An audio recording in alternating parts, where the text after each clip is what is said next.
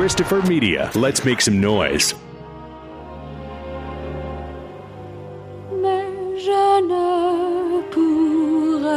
Jamais vivre sans toi. Je ne pourrai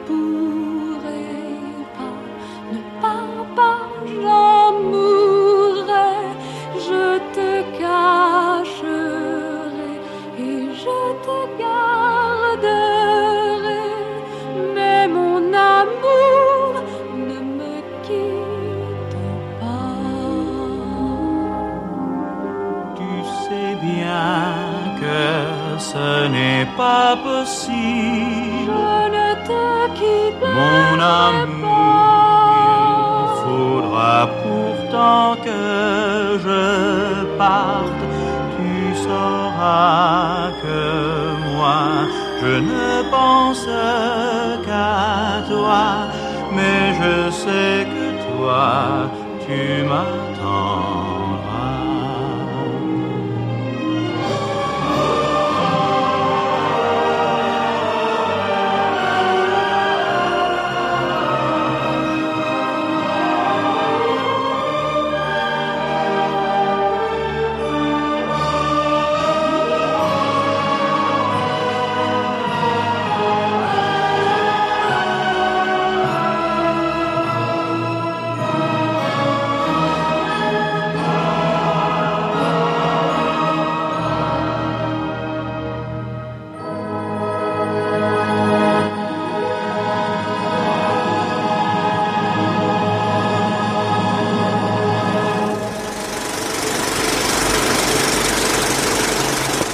Welcome to the projection booth. I'm your host, Mike White. Joining me is Mr. Rob St. Mary. I don't like operas. Also with us this week is Mr. Kenneth Robert Stanley. May I call you KRS1? Can't stop, won't stop you calling me that. You can call me Teacher too if you want.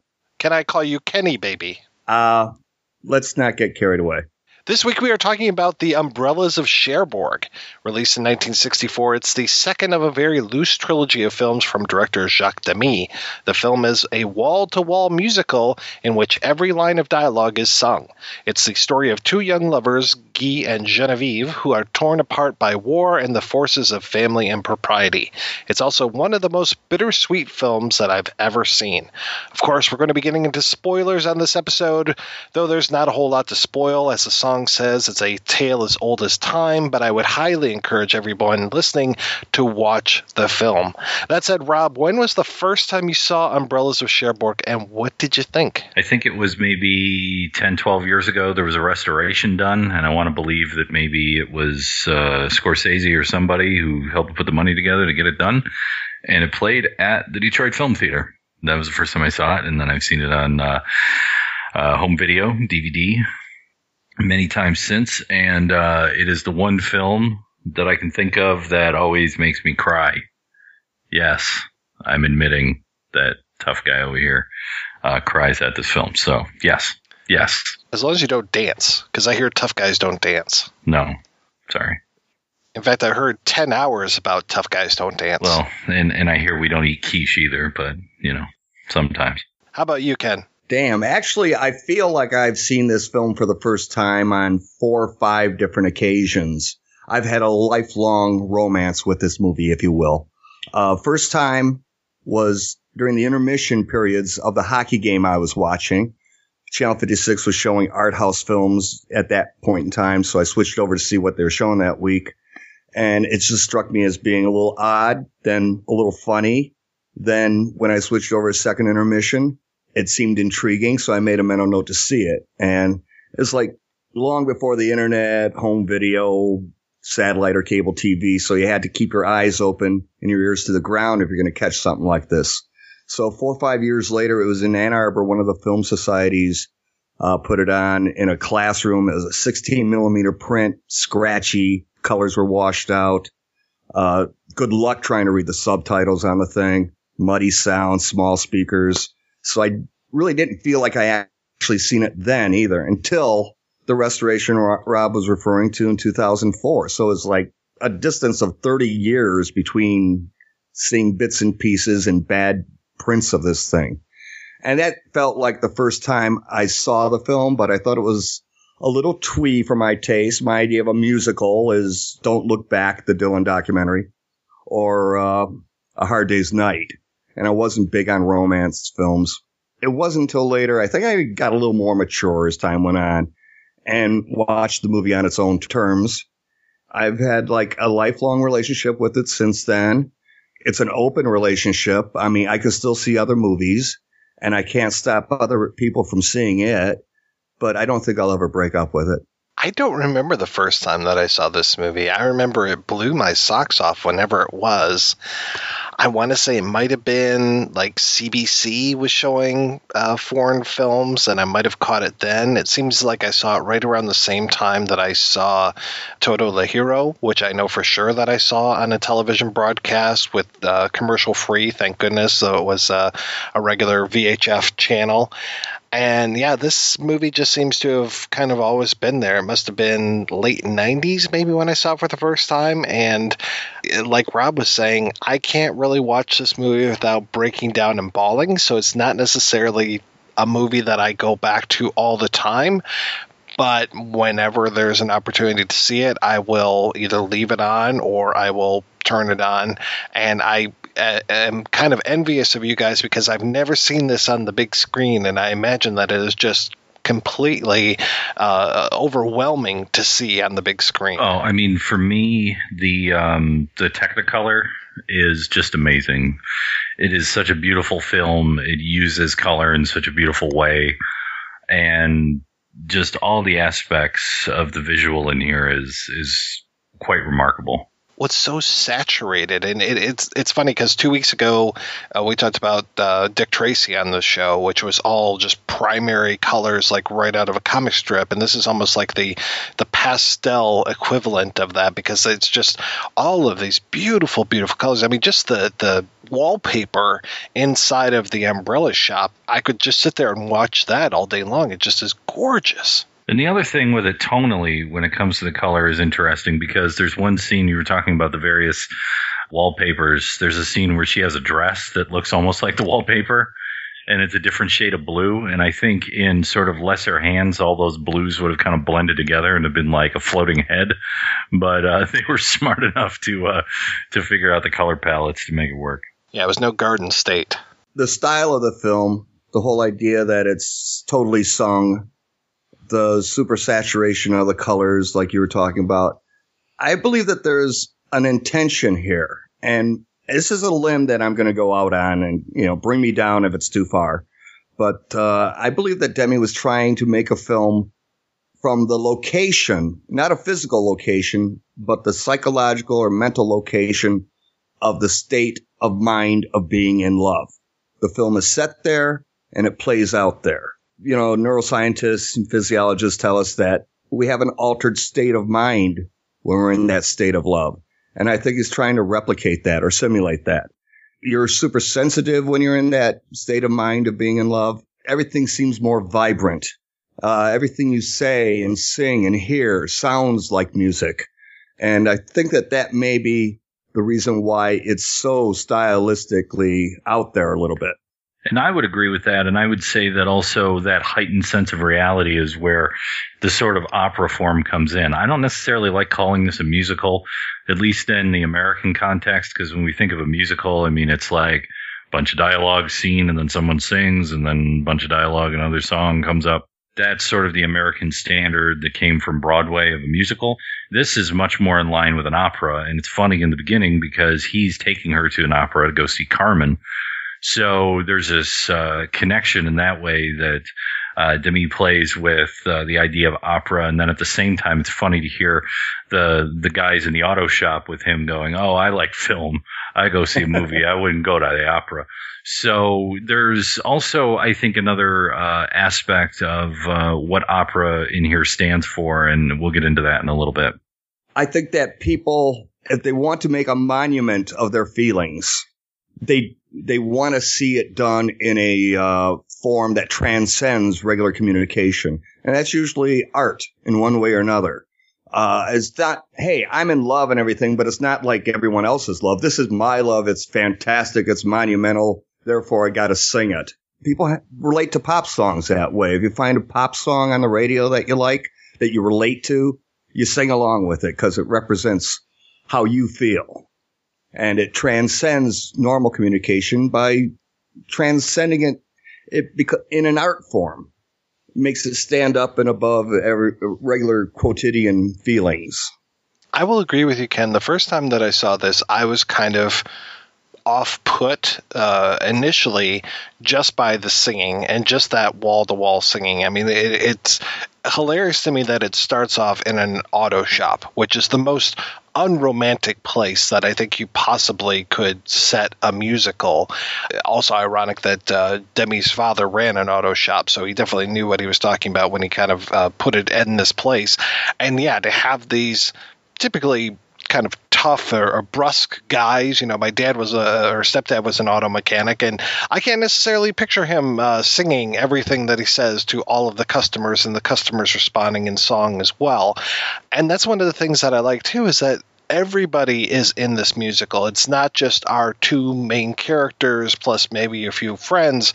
Everyone from the postman on down is involved in this musical. Everything is sung. So there's no just kind of you know uh, throwaway lines here or there. Even when Guy is walking out of the auto shop and he's like, you know, see you tomorrow. He's singing uh, Adoma, I'll see you tomorrow. And it's just like, wow, it, it, it really took me a few minutes to kind of get into the logic and the feel of this movie uh, because it, it could initially be kind of off putting. But then once I kind of bought into it, I was there with it the whole time. And I like the way that the music kind of plays uh, against what's going on. I mean, these are not typical. Uh, to your point, Rob, this is is much more operatic. This isn't like a verse, chorus, verse type of musical. I mean, even uh, like Evita or Jesus Christ Superstar, it's not like you know we're going to be because those are sung beginning to end, but those are very distinct songs, and we definitely have verse, chorus, verse kind of set up inside of those things.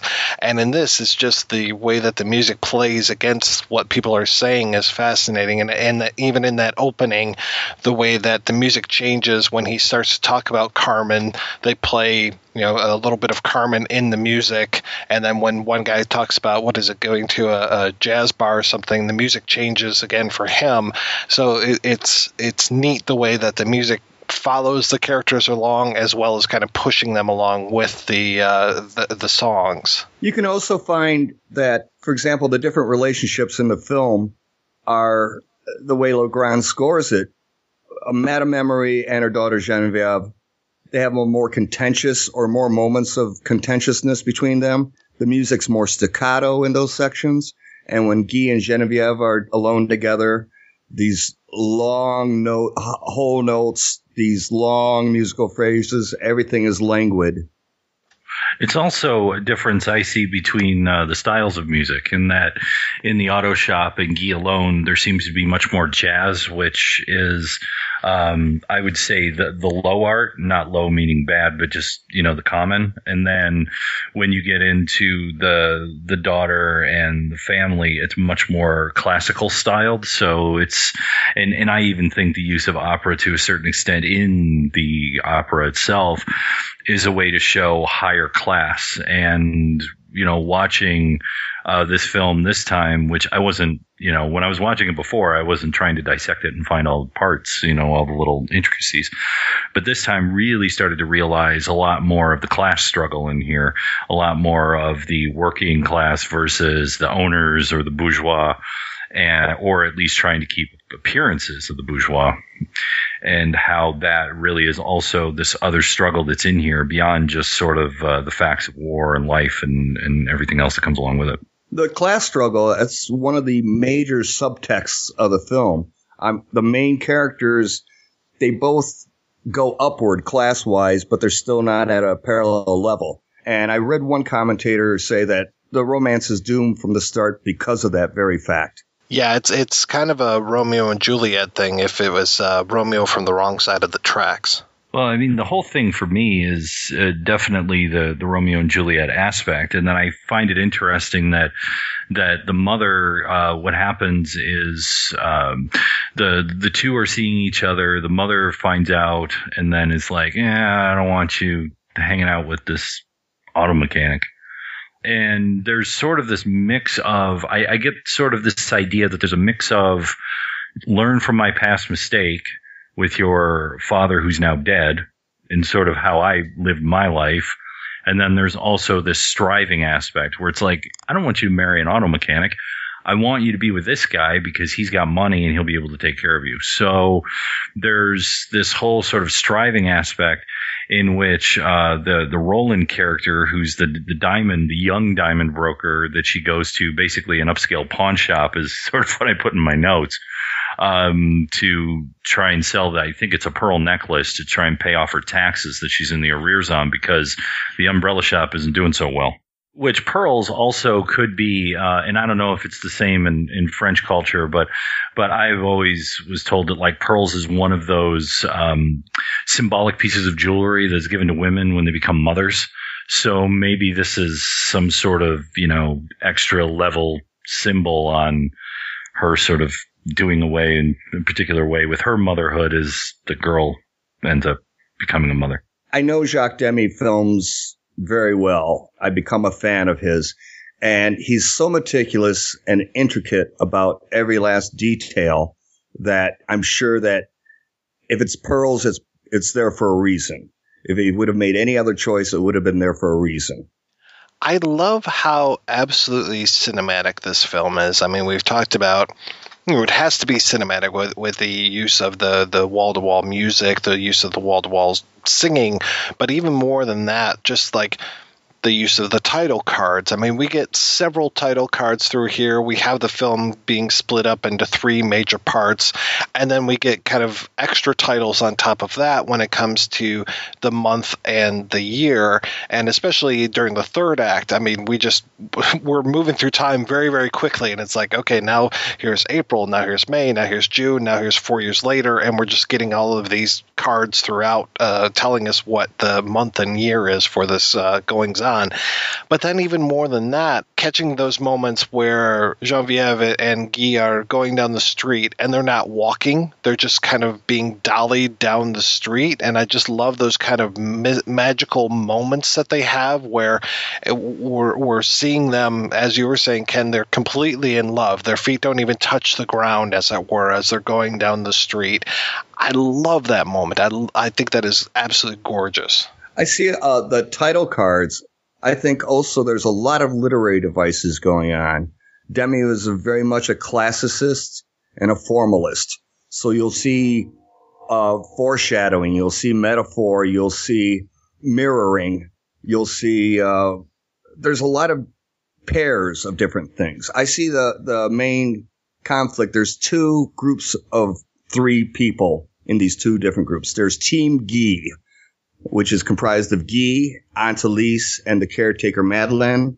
Then there's Team Genevieve, which is Genevieve, Madame Emery, and in a sense, the caretaker Roland Cassard. By the end of the movie, we find out that both of the matriarchs have died, leaving the other two in each group to marry each other. Genevieve has a daughter named Francoise.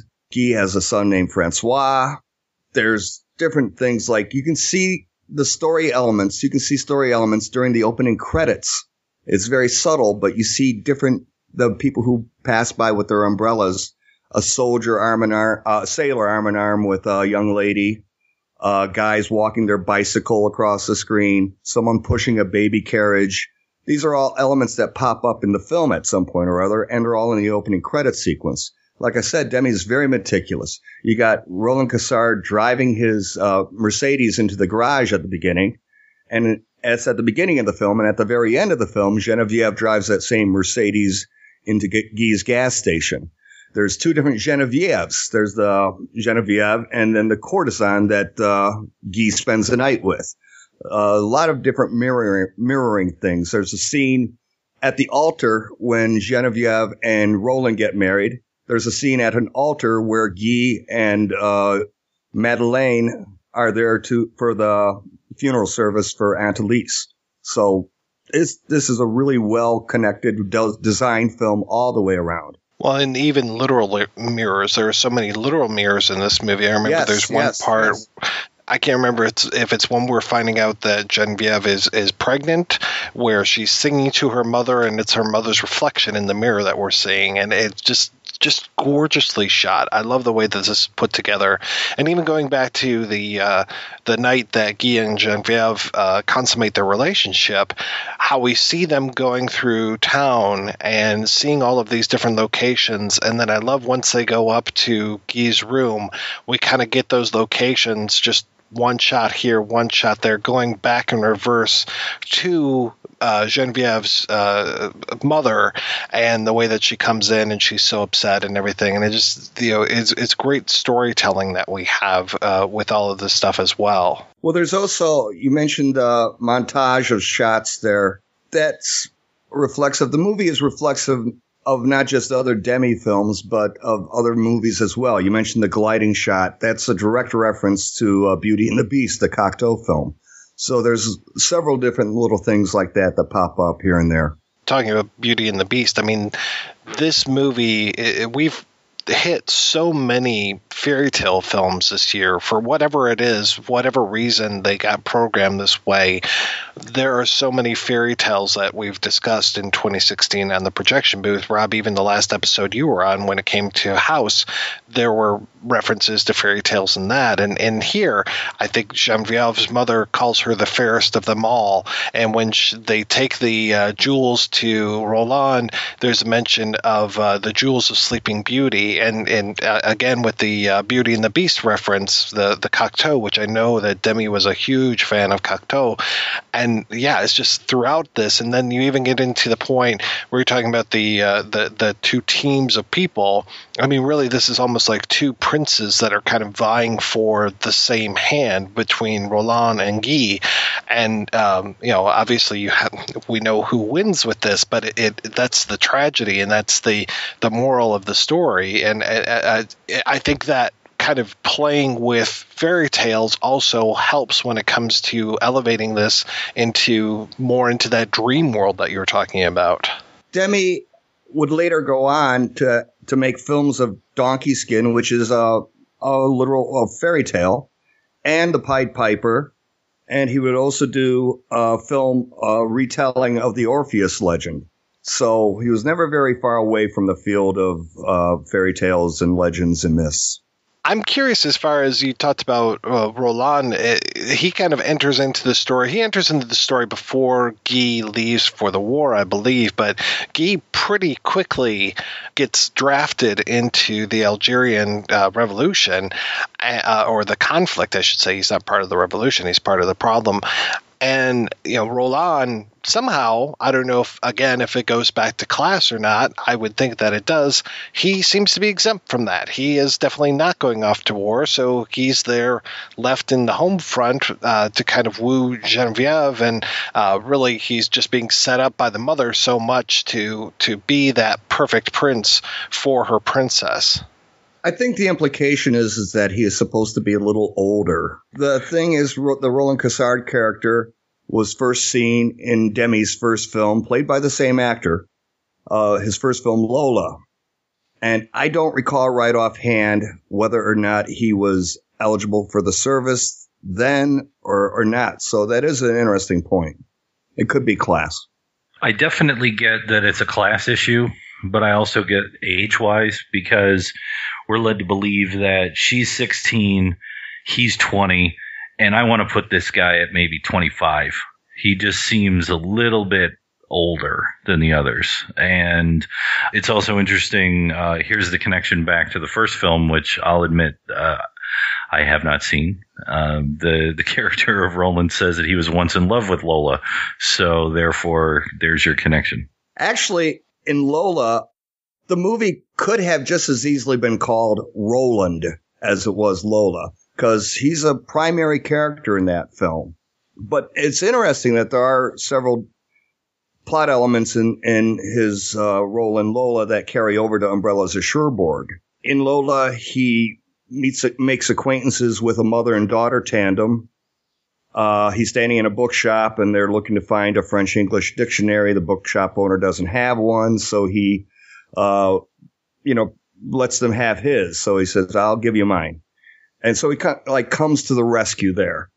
Uh, in Umbrellas of Cherbourg, he's overhearing about Madame Emery's financial problems, and he steps in and saves the day there too. So it's like that connection is made about his character. Also in Lola, uh, Lola is an unwed mother, and he offers to marry her. And in, of course, in Umbrellas of Cherbourg, he actually marries what would have been an unwed mother. So that character connection is there. It's consistent. You know, we talked about how this movie, or I mentioned how this movie kind of feels like it's been in my life the whole time. And when I watched the film the first time, when Genevieve starts to sing "I Will Wait for You," which was you know one of the two big songs that came out of the film, I thought for sure that it was a classical piece that had been kind of uh, reinterpreted as uh, as her theme in the film because I was so familiar with it. I, I, I, thought for sure that I must have heard this at another point. And then even when uh, Roland's theme, the, uh, the the song "Watch What Happens," when that starts up, again, I felt like it was just so much a part of what I had grown up with, and and just it felt like I'd heard that song so many times before, and I figured it had to have been a, a classical motif that was kind of put into this.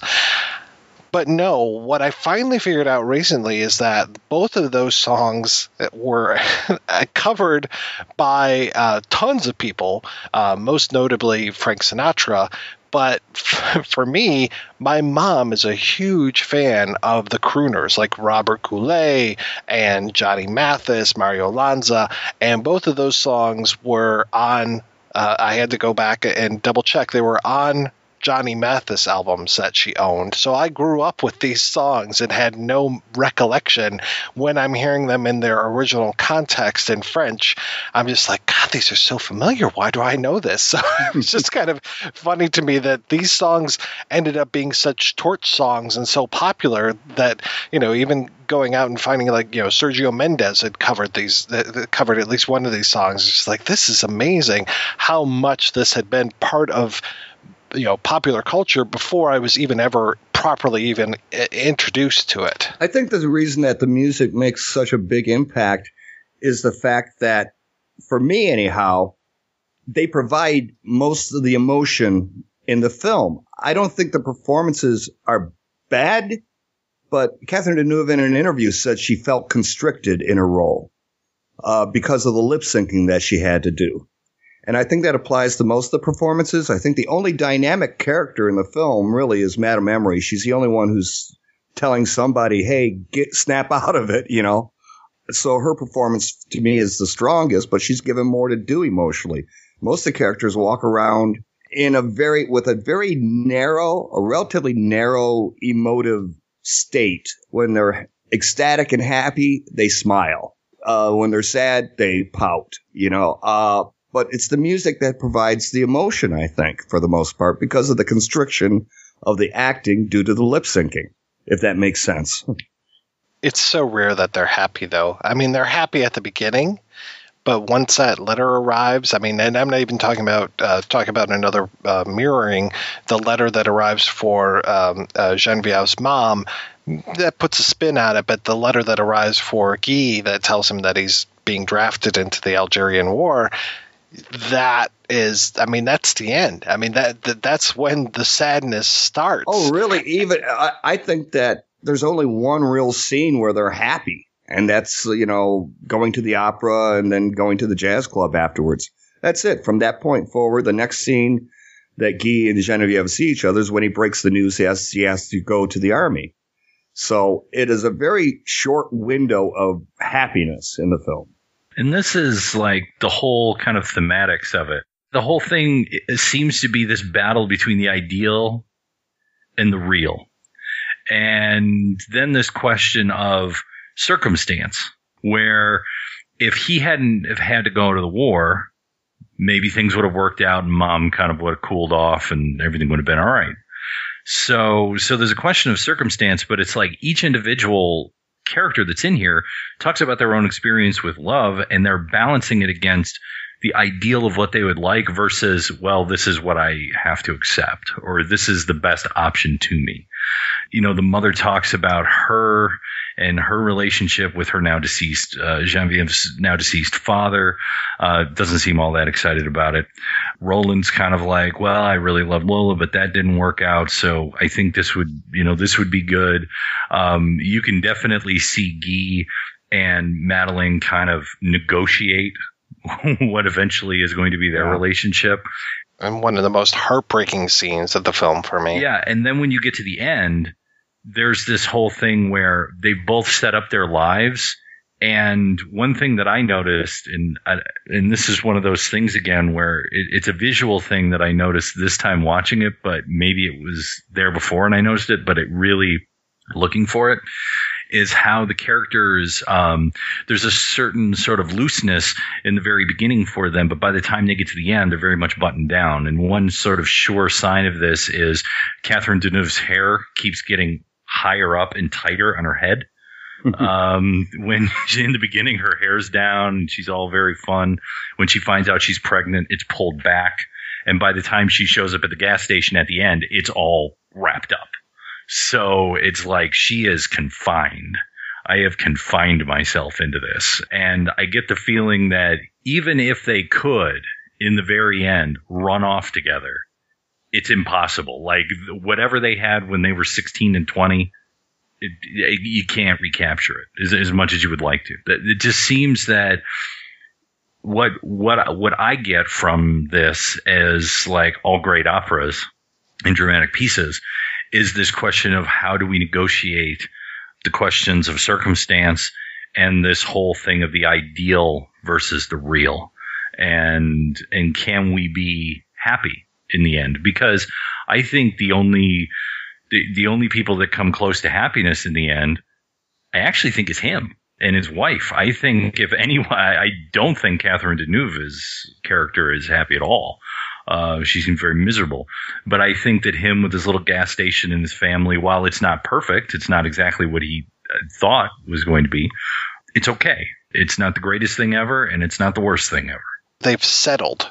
I think both of them have settled. You know, she had to settle for Roland because she's pregnant and alone and wants somebody, and Roland is there like an umbrella in the storm, and she ends up settling for him, and then Guy ends up settling for Madeleine. I mean, Madeleine had been the caretaker for you know Aunt Elise, and now she's basically the caretaker caretaker for Guy, who came back from the war with. I would say he came back with PTSD because he seems really fucked up when he comes back. He has Mhm. no way of readjusting to the world. He loses his job. He goes out whoring. You know, he just is a drinker now, and you know, was very unshaven when he was very tight before, and always looked very good. But yeah, it feels like yeah, both of them have settled, which I think to me is is one of the saddest things, and that's why I'm you know weeping at the end of the film. I hate to spoil this for you guys, but uh, Demy is his original plan when he first started out as a filmmaker. He said he wanted to make 50 films that would have 50 characters intersecting throughout. That's why you got Roland Cassard in Lola and Umbrellas of Cherbourg, and there'd be other things that would happen. Within his first five films, he managed to keep that idea intact. Guy was originally slated to be a character in the next film, Young Girls of Rochefort, except he would be without his wife and child, and he would become a carny. So I think that also, if you notice at the end of these films, all of them, there's no title card that says fin or the end. I think that's intentional. I think that's to give you the impression that these stories are in flux and these characters' lives are in flux and changes are possible. You know, Rob, that was a really good point with the hair. Uh, But I have to say that this is six years out from the beginning of the film is when we see her in that what is she is she wearing a fur coat? It always feels like she's wearing a fur coat to And me. she is. At the she end. is. Yeah. Yeah. yeah, okay. Six years from the beginning of the film. So if she's 16 at the beginning, she's only 22 now, and she already looks like a matron. Yeah. And it's Oh, it's just amazing how the transformation that she goes through. Yeah, I was going to say that she looks hor like like this is the thing. Like I don't know if it is um like a self perception issue or if this is a film thing or even like a photo thing. But I have at times looked at photos of people and it's like this person's 30 years old and go, oh my god, they look horrible, and I think, do I look that bad? You know, like I have a perception of myself as younger than I am, and and then I look at um at her in this and it's definitely um you know he's aged her. I mean she it, almost looks like she's in mourning to a certain extent. I mean i just i i just feel a real uh sense of coldness and and sense of sort of well I guess i'm a kept woman and nah so be it Well, and then that it's his child that she's driving around in the car really kind of puts an, a fine point on it. Just you know, am, amplifies the sadness uh, for me of just you know, basically Roland has been you know settled the cuckoo. You know, just uh, having to take care of this child that isn't even his and then yeah when she delivers her whole thing when she comes into the office and and delivers her song about why she's there and how this happened and everything. To your point earlier, Ken, I mean, it is just it's kind of dead, and I can I can see her being restricted by the the lip sync and everything, but I can also see her in this character and this being a very purposeful decision that she is very much almost without affect. And it just you know this is where i'm at. This is where i'm going. This is why i'm here I better leave this. The, you know, I think he tells her that she better leave. Well, there's nothing physically demonstrative that any of the characters do. No. There's not a malevolent character in the film. Nobody, everybody just, I think would, if they sat around together, all six of them, they would all want what's best for each one of them. You don't have a, someone you could point to as a villain. And there's nothing really all that demonstrative emotionally, physically done. I don't, Genevieve faints once, I think, uh, and she runs a couple times, but there's nothing really like, damn it, do this. You know, I mean, there's nobody who does anything like that, you know? So, so that's what plays into the idea that, uh, they're in a trance almost. there's the piece where she's not feeling very well, and then eventually she explains to her mom, "Yeah, I'm pregnant and all this," and then she's still having like she's not sleeping well and things like that. And I wrote in my notes, this is when she finally warms up, and I put that in quotes uh, to to Roland. I write down in my notes, I feel horrible. Maybe I should make a big life decision. yeah, that's the perfect time to make a big decision about your life when you feel horrible. I also like, as an aside, I think it's kind of funny when uh, Madame Emery, uh, in a bit of uh, lyric or whatever, will, will, will refer to Genevieve is looking horrible. Because I just think it's, it's so hysterical. You're not ugly, dear. you know. Yeah, she's definitely gone from the fairest of them all to something else completely. Yeah, I, I read one commentator describe Catherine Deneuve in this film as being impossibly beautiful. I tend to agree. I tend to find her impossibly beautiful in everything that she's in, even when she's made to look quote unquote ugly. I mean, even when she's getting dirt thrown in her face in Belle de Jour, she's gorgeous. she's always gorgeous. yeah. Yeah, it's a gorgeous, dirty Catherine Deneuve scene, yeah. But that plays into the whole idea of like r- what Rob was saying, idealism. All the characters are Guy is handsome, Roland Cassard's handsome, Madeleine for a second option. Come on, you know she's she's very attractive too. You know, Yeah, you could do way worse. yeah, You could, well, I mean, you could do way worse, and then on top of it, I mean, she is a caretaker. I mean, she's, you know, that she'll take care of you. You know, like if you're sick, you know, someone's gonna make you dinner. You know, it's like, yeah, I mean, she she's nice and she's a good person. So you get that. I actually kind of feel kind of bad for her because it seems like she's settling for this guy. He's kind of like, yeah, well, I guess. But she really has a shine to him when he comes back. She's like, oh, he's here, and kind of like undoes her hair and tries to be a little flirty and everything.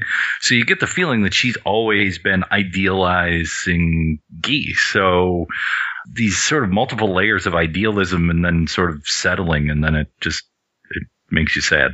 the one moment in the film that I think a character can be uh, perceived as being maybe a little bit conniving, maybe a little bit manipulative, is when we see Madeleine across the street from the church after uh, Genevieve and Roland has just got gotten married and they get into their limousine.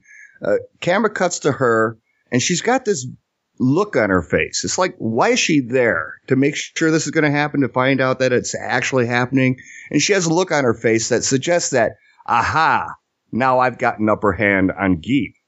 And it's just a very brief thing. And it's one of the better moments of acting in the film, I think, because it's just a look, but it's a mysterious little look. Yeah, at the end of the day, I mean, what I have in my notes is that when this film ends, they are all living lives of quiet desperation. And it just, between that and the strains of I Will Wait for You, just, yeah, it just tears my heart out every single time. Well, Rob also brought up uh, these coincidences, chance encounters, what could have been, what would have been, uh, that type of thing. And I think that all of us as the audience members can relate to those ideas. And that's, I think, what the ending of the film really brings up in full flourish. And, you know, kind of looping back on this idea of this is a heightened reality and getting your head around the heightened reality. Um, all the stuff that leads up to Guy finally getting together with Madeleine in a way is kind of like uh, once again this mirroring thing of how everything falls apart for Genevieve and she feels terrible. And it's like I feel terrible. Let's make a big bad life decision is when Guy decides to get together with uh, Madeleine he loses his job. He feels bad. He goes drinking. He goes to visit uh, you know the the prostitute. And then his aunt dies. So I write worst day ever. You you have no family so uh, th- that's the other thing that I noticed too is that uh, both of our leads, the lovers, are both without family in a traditional like nuclear family sense. In that you know, uh, husband and wife, you know, mom and dad.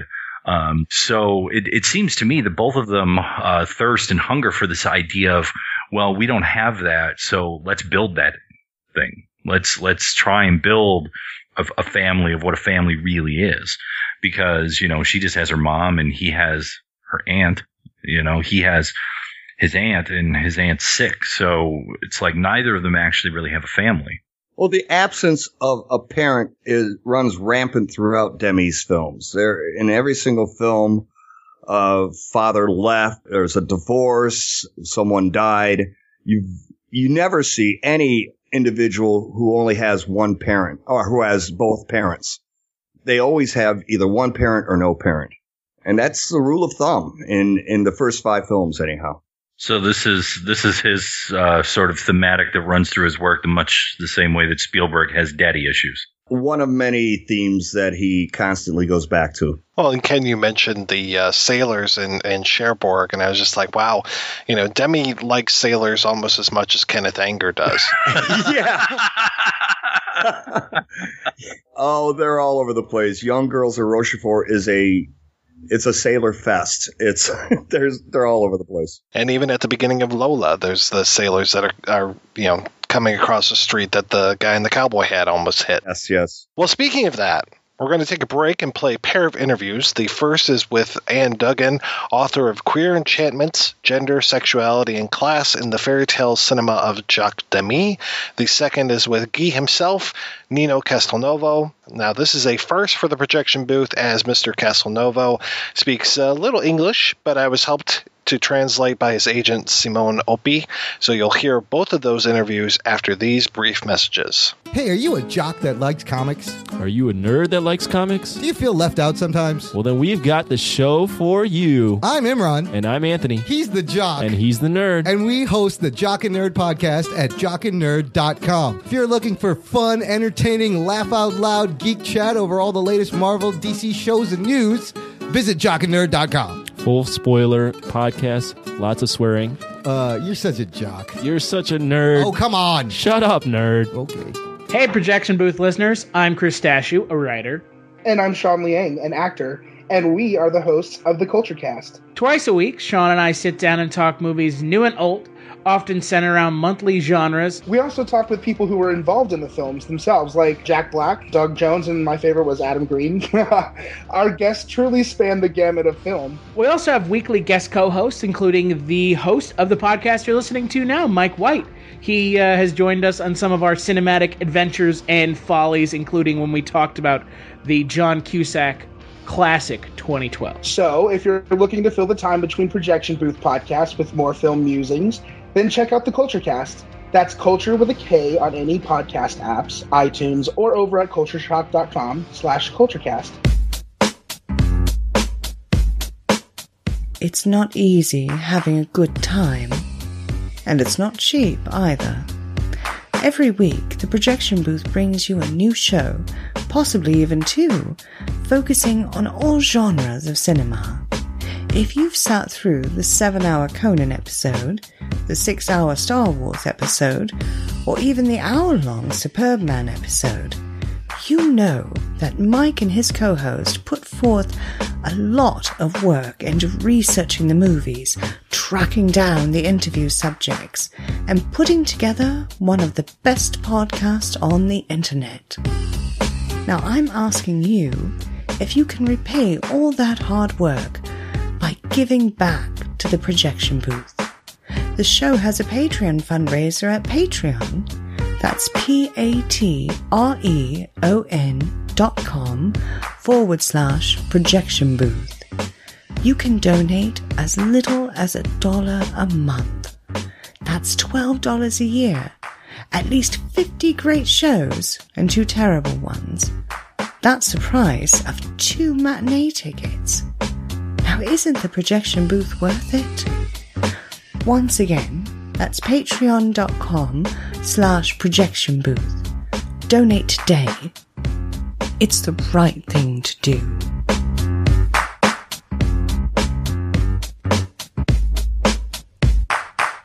This is Adam Spiegelman, the host of my second favorite movie podcast called Proudly Resent at proudlyresents.com. And you are listening to my favorite, the number one, The Projection Booth. Mike put so much work into it. If you listen to my show, I put no work into it. Enjoy the rest of the show, you lucky son of a gun.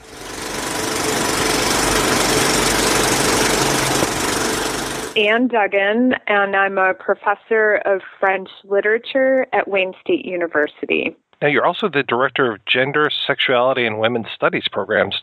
I actually was director for four years, and then um, as of last year, fall 2014, I'm chair of a big, huge language department. So now I'm chair of classical and modern languages, literatures, and cultures. So you kind of specialize in fairy tales. Yes. How did you get into that?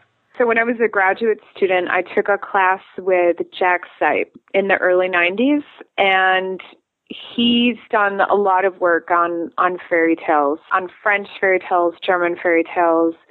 And so I started working with him, worked on my dissertation with him, but I also got the chance to work on the as a research assistant in grad school. I was his graduate assistant for the Oxford Companion to the Fairy Tale. So I ended up just knowing a lot about all different kinds of tale traditions, not just the French tradition, but German, Italian, English, Irish, the whole shebang. Most of my work is on French language tales, but I also edit a journal, Marvels and Tales, which is a journal of fairy tale studies. Fairy tale studies is very comparative. People tend to know, like researchers will, even if you work on French tales, you'll know the German versions of tales and the Italian versions of tales. So it ends up being a really interdisciplinary comparative field. How did you decide to write about Jacques Demy? It's really funny because it totally took me out of my comfort area because I'm also trained as an early modern French scholar. So originally, you know, I did most of my work in 17th century France and I worked with women writers, women fairy tale writers, um, salon writers, and, and the women who wrote fairy tales in the 17th century they wrote them within the context of the French salon, and, and fairy tales were written from for adults, and it was a very aristocratic genre. I had been working on that, and at Wayne State, a group of us, Don Haase, who's also done a, a lot of work on fairy tales, um, Janet Langlois, who is a uh, she's a folklorist, and myself, we had a fairy tale research group. And one of the graduate students with us, Deborah Peterson, uh, she was our film person. And so she actually kind of introduced me to Jacques Demy's Donkey Skin. I kind of started approaching him through fairy tales, But then I found Donkey Skin initially, so I was like, what do I do with this film? It's too weird in some ways, and and I I wasn't sure how to approach it. So I ended up just watching all of his films, and I fell in love. and then I thought he was doing really interesting things with fairy tales. Tell me more about how you kind of approached his films. Donkey Skin was your first. I, apparently, that made quite an impression on you. I think Demy made a big impression on me, and and I realized, and I guess I talk about this in the introduction of my book, that the two things that don't get it, it gets mentioned in passing, or it, it'll get a mention. You know, there might be one article on it here, one there. The two things is the influence the fairy tale had on him, and the other thing is the queer aesthetics of his films.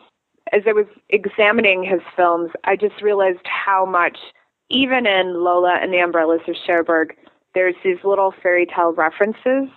Um, I think Jean Pierre Berthomé, in his book on Demy, talks about the extent to which Demy was influenced by fairy tales. And as a child, he had created a little theater, a puppet theater above his father's garage, and he created fairy tale plays as a child. So I found that interesting that even as a child, he he was interested in donkey skin in particular, but the fairy tale genre in general.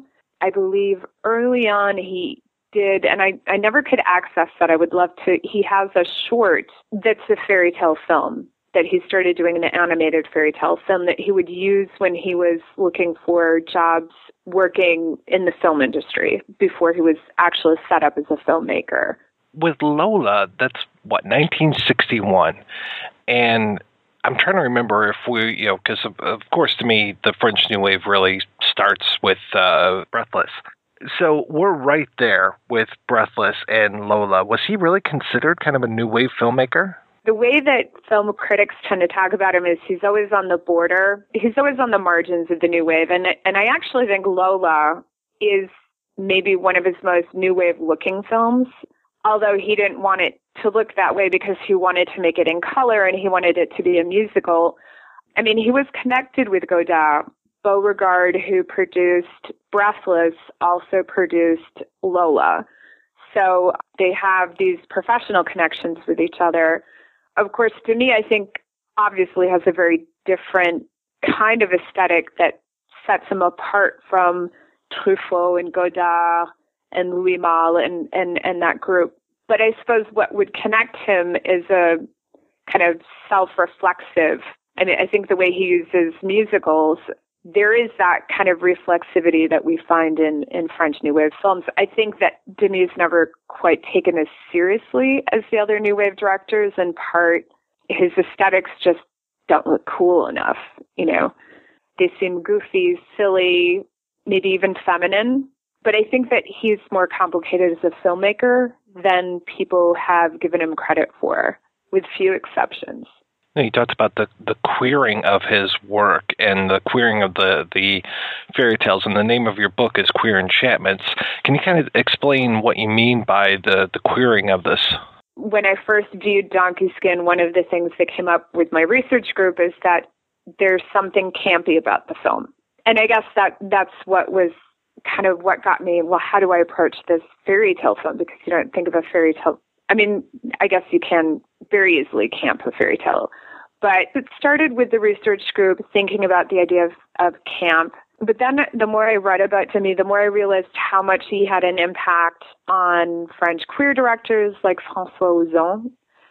A lot of gay Frenchmen, there's an appeal. His films have almost, especially um, Les Demoiselles de Rochefort, has almost a cult status in the gay community. So there's something that's appealing to the gay community in his films. And then the more I did research on queer theory and queer aesthetics, it just seemed very clear to me that there's so much going on from a queer perspective. I mean, even he was very influenced by Jean Cocteau. And Jean Cocteau was basically as much out as you could be in the in the 40s, 30s, 40s, 50s. And Cocteau's partner was Jean Marais. I don't think it's a coincidence that one of Demy's earliest, one of his shorts called Le Bel Indifférent, and I'm not sure what it's called in English, The Beautiful Indifferent One or something like that. I would call it a very gay film in some ways, or, or it has a gay aesthetic to it. And it's a script by Cocteau that, that Demy filmed. And then just having these recurrences in a couple of his films of Jean Marais, there's almost a gay intertext in the film. But I think also he plays on gender a lot. Like, I mean, there's the obvious example of a slightly pregnant man where Marcello Mastroianni, he sees himself as, I mean, the, the roles, there's this role reversal where he's pregnant and his wife is wondering how he got pregnant. But that's really, it's gender bending. It's totally gender bending, this whole idea of a pregnant man. Even if in the end of the film we find out he's not pregnant, it kind of doesn't matter anymore because we've seen Mastroianni as this pregnant man who's mediatized and everything. But then he, he keeps returning to these kinds of things, like in Lady Oscar, where she grows up as a woman who's identified as a as a man too. I mean, there's something transsexual about the character Lady Oscar. Sometimes it's more explicit, and sometimes I think it's it's less explicit, like the idea that Roland, for instance, um, in his appeal to older women in both The Umbrellas of Cherbourg and in Lola, that this idea that the younger man with the, the older woman is also something we see in gay films like Fassbinder. Fassbinder brings together the idea of both race and and this age, the younger man with the older woman, which some queer theorists they'll talk about Sunset Boulevard as having that. That that's one way of expressing a queer relationship. I think that queer relationships get figured in different ways. It's like things that are not just in a real simple way, things that are not supposed to go together, like a younger man with an older woman, or two women together, or two men together.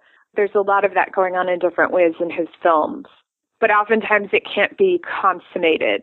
So there'll be the, the tension there, and then it's not until Lady Oscar and his later films where we'll see same sex kisses, for instance, or in his last film when um, Three Suits for the 26, where we have, so it's like in his later films, these queer tensions that sometimes don't always play out. Roland never goes with the older woman, where the older woman desires the younger man and Lola. I think the mother almost lives vicariously through Geneviève, but her relation to Roland is never consummated. But then in the later films, we have that where in Three Suits for the, the 26, Yves Montand actually sleeps with his daughter, and it's okay. How do you see the umbrellas of Cherbourg kind of fitting into this whole idea of the, the queerness of his work?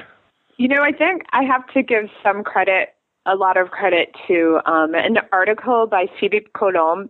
He kind of threw that idea out, and I just thought it pulled out a pattern in his article that I think was really valid and, and actually deserved a lot more attention. And and I think part of it is this idea of Roland as a melancholic character who, in both Lola and the Umbrellas of Cherbourg, he never gets his girl. He goes for the women who can never be in love with him, and he doesn't go for the women who are in love who love him, um, which is notably the mothers in the two films, because that's an unconventional relationship.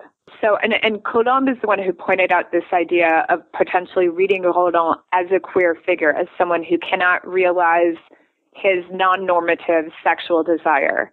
And in, in the case of Lola and the Umbrellas of Cherbourg, it's a desire for an older woman. But always going for the woman who's in love with someone else, it's like he's destined. It, it's it's like the straight relationship. The the fairy tale relationship is always doomed to failure because he's always loving someone who's not going to love him back. Which is kind of interesting because then later on in Lady Oscar, there's a scene where Andre, who loves Lady Oscar, but he's lower class, so their social class beca- kind of represents the queer relationship where the aristocrat, the non-normative relationship is an aristocrat being with a lower class person who is Andre, who's also her brother, so figuratively speaking, or he's her adopted brother, which again brings up the question of incest. And there's the scene where Andre wants to, you know, he expresses his love for her and she says, I can't do this. I can't be in a relationship with you.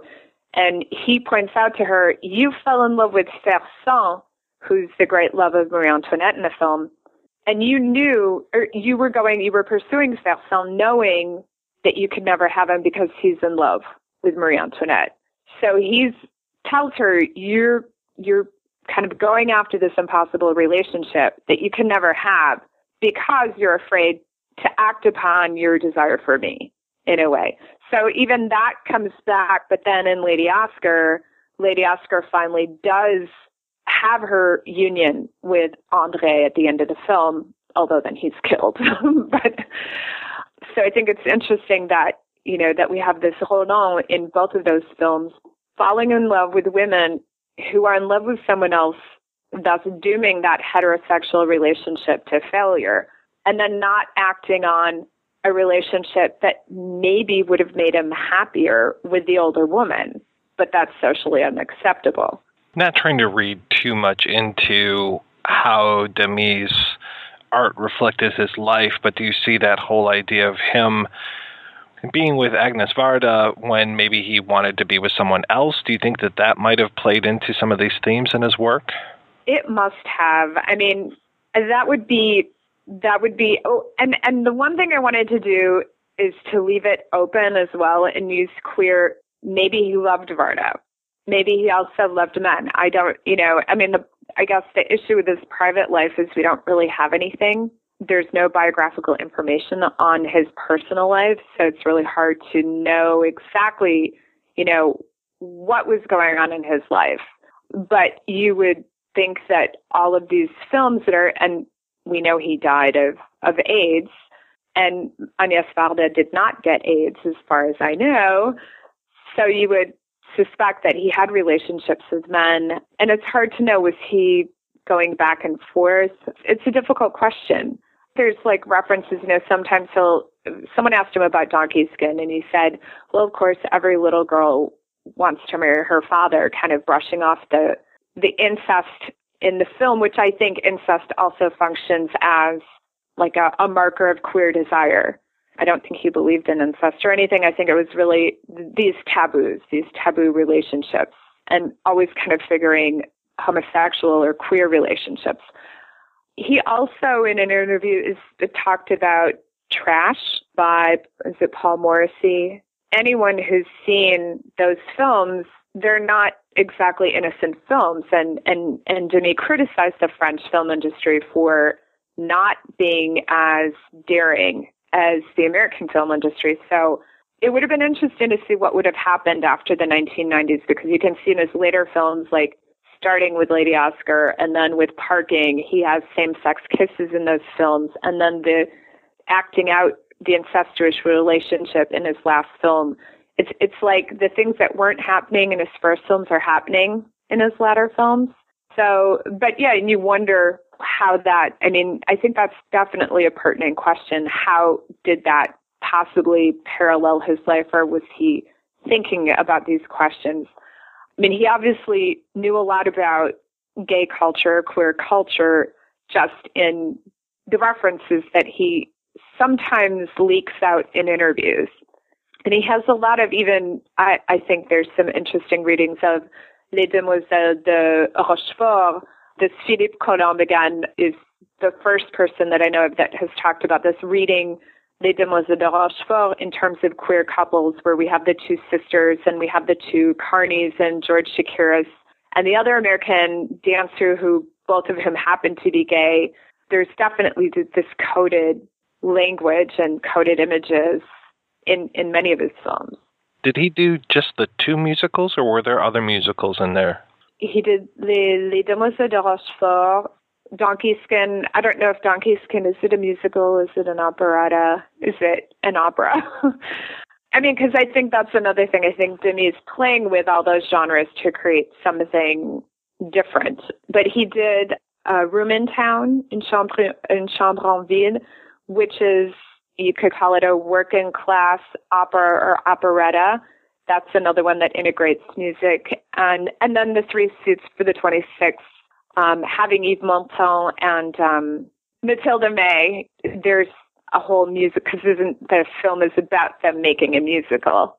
So I mean, he was obviously so fascinated with musicals, but over the course of my research, I think I've also seen a lot of interesting and I would say convincing research that the musical tradition, there were a lot of queer writers and and who were producing um, these musicals. So already there's that kind of campy queer aesthetics of many of these musicals that also are appealing to Demy. So even when you look at what's influencing Demy, it's Visconti, Jean Cocteau, the American musical tradition, which um, is it Michael Tinkcom argues he talks about queer work.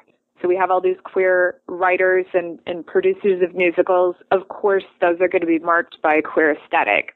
And, and that's what I also think marginalizes him a bit when we think of the French New Wave, which can also be very masculine, playing on the hard-boiled detective, film, film noir genres. Whereas to me, his, his influences, not that he never draws from that, but it's mostly fantasy, you know, fairy tales, musicals, and the whole musical tradition, which usually gets perceived or people can perceive it as being uh, more feminine. I found it interesting how you were making comparisons between Cherbourg and then Madame's du Boulogne. Yeah, Sorry, butchered that. Right, Les Dames du Bois de Boulogne. Yeah, And also the the what was it? The White Sheik, right. Uh, White Nights. White Nights. Thank you. Right by Visconti and every, yes, yeah. not White Sheik, which was uh, Fellini, I think. Right. Well, and and I love the way that he makes these little references because, like, at the end of the Umbrellas of Cherbourg, it ends with this the snow at an Esso station, and and at the end of White Nights, uh, Mastroianni is walking by himself, I think, followed by a dog, and it's snowing towards an Esso station, gas station.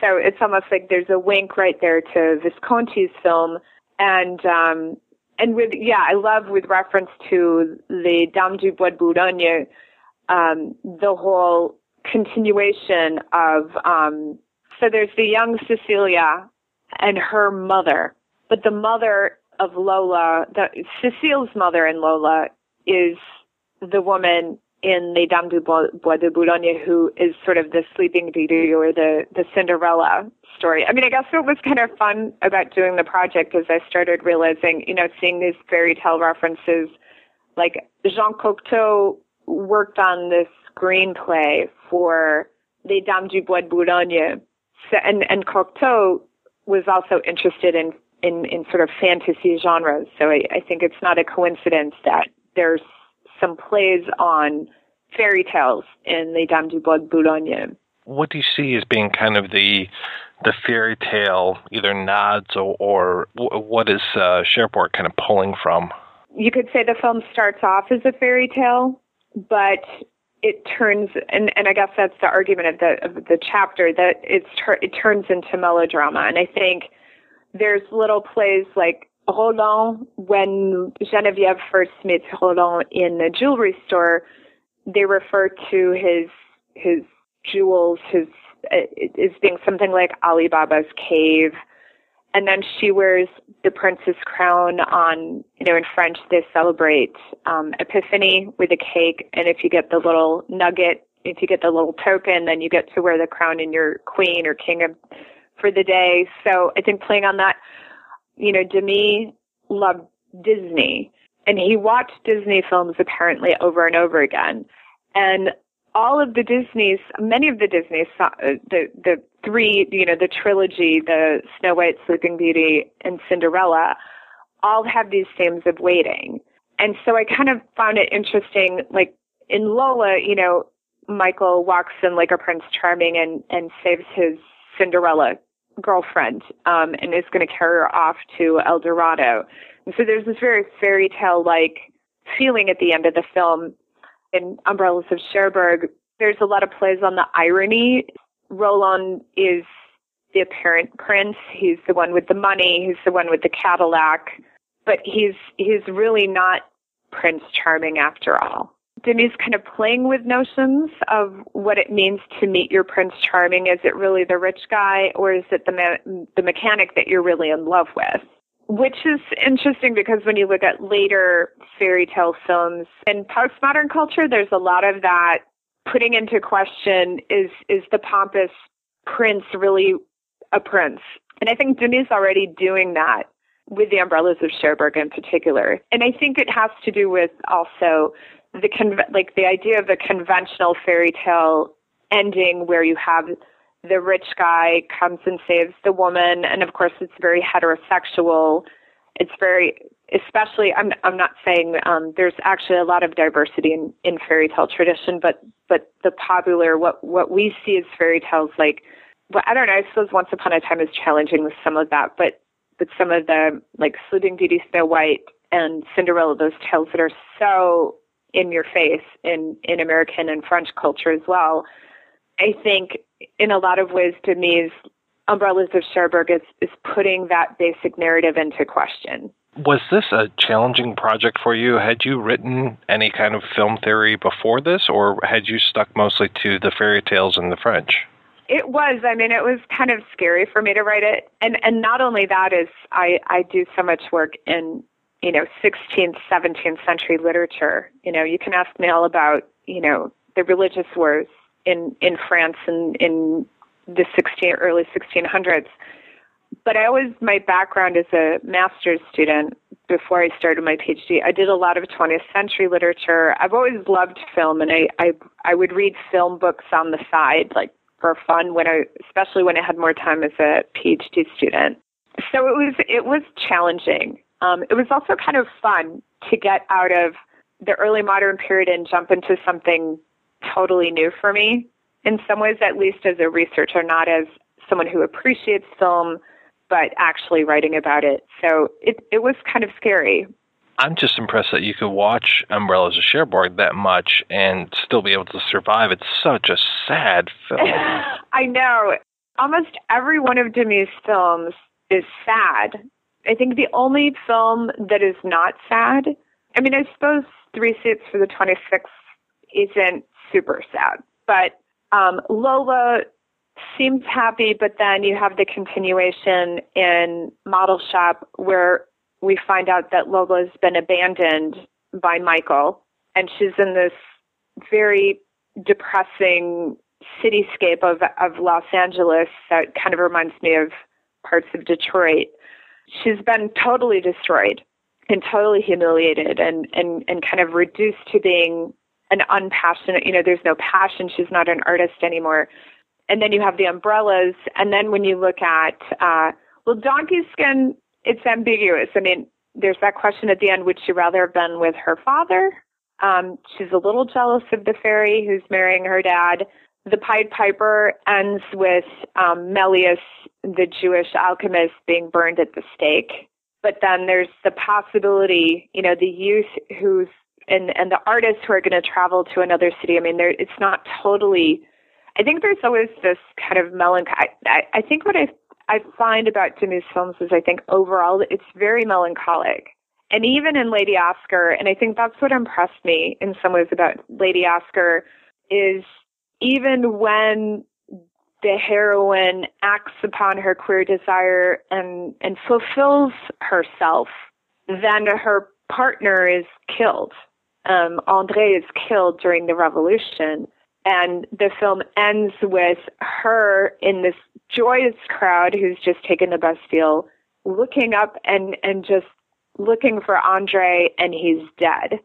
So there's, I think there's a lot of sadness in his films you know, until I read your book, I didn't realize that there was that tie between so many of his films. You know, you're talking about Model Shop and Lola and Cherbourg, and just that there are these characters that cross from one to another. Yeah, it's fascinating, and and he did say in an interview that he initially he wanted all of his films to come together because you know Honoré de Balzac, the the French 19th century novelist, he called his work La Comédie Humaine, or the human comedy or the human play. And so characters from not one novel might be secondary in one novel, become primary in another. And there's all these connections between Balzac's novels, and, and Demy wanted to do the same thing with his films, which you can really see early on. I think he moves away from that as he develops, but I think definitely all of his earlier films have they're they're connected like that, which also destabilizes the happy endings of films like Lola, where we think Lola's married her prince, she's in love, and then we follow up in the next film, and she's a little bit like Cecile's mother, who, if we trace her back to Les Dames du Bois de Boulogne, she ended as sort of the, the, the, the Cinderella or Sleeping Beauty character taken away by her prince, who we learn is going to abandon her, and she's a single mother. So there's always this instability, or like all we can hope for is maybe a moment of happiness.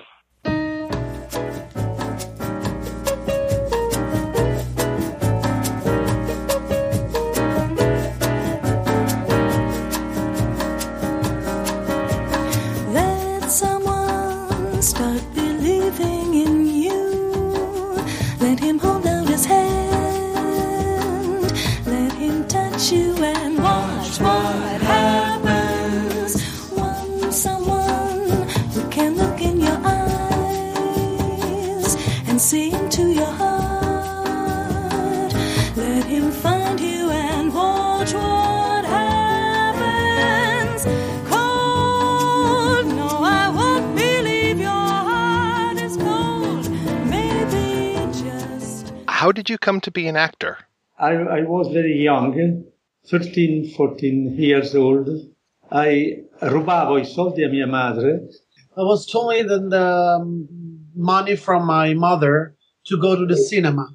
a vedere dei film con Gene Kelly e Fred Astaire, questi film musicali che amavo moltissimo e avrei voluto diventare un attore eh, ballerino come Gene Kelly o Fred Astaire. Invece è cambiato tutto. I was stealing the money from to my mother because I was uh, in love with the musicals from Gene Kelly and Fred Astaire. So he wants to be. He, he was loving. He was dreaming to be an actor, dancing and moving like them. But uh, his life was changed then. I have 13, 14 years old. Eh? You dreamt about being an actor. Did you end up taking classes for that? So I was in Milan. I know many uh, actors frequentavano il piccolo teatro di Milano, la scuola di Giorgio Strehler. Ge- Io ho fatto gli esami, I did uh, the examining, e mi hanno preso. He, he conduct uh, I mean the test to give access to the il- la scuola di Milano, com'è la scuola di Milano? Il piccolo, piccolo teatro di Milano. Yeah, il piccolo teatro di Milano. Been translating his uh, the the small theater in Milan and managed from uh, uh, Giorgio Strehler, which is mm, used to be one of the most uh, important and very recognized uh, director in, in Italy, theater director. What were those first roles like for you? Il primo ruolo, il primo ruolo, mamma mia. Diciamo che è stato un maledetto imbroglio di Germi, tratto da, come si chiama il testo, Cristino? Il pasticciaccio di Gadda. Emilio Gadda scrisse un film che si chiamava Er pasticciaccio brutto di Via Medurlana. Eh, Germi ha fatto un film da lì e io facevo il primo attore giovane. È stato il mio primo film importante. Pietro Germi is a used to be a director in Italy, a very famous director in Italy. Italiano, il regista di Divorzio di Italia, di Italian, Italian Style. Yeah. Divorzio Italian Style. Divorce Italian Style, the same director of that film that probably you know, Mike. And he called uh, he called Nino for quel pasticciaccio brutto. E il film si chiamava Un maledetto imbroglio. Pietro Germi era il regista. Pietro Germi called Nino for that, uh, knowing Nino from the Strehler school, from the Piccolo di Milano. That was his first, uh, his first movie. His È first- stato il mio debutto in cinema. I know one of your first roles or one of your early roles was uh, Escapade in Florence. What was it like working with Annette Funicello on that one?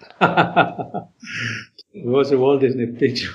Annette Funicello era una attrice molto simpatica, molto brava anche. Sheila was uh was an amazing actress, but first of all, she was very nice.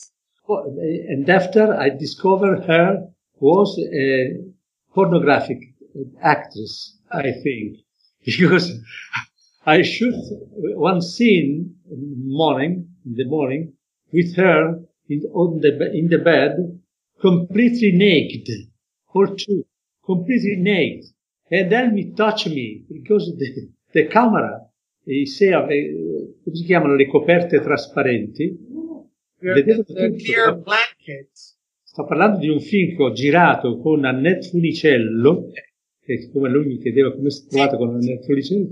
Questo film l'ho fatto è Annette Funicello, questo film è- che non c'entra, cioè, e- e mi sono trovato nudo con lei, nuda, sotto il letto, con lei che mi toccava, perché da sopra le ok, coperte ok, ok. trasparenti vedevano tutto. Let me Mamma mia.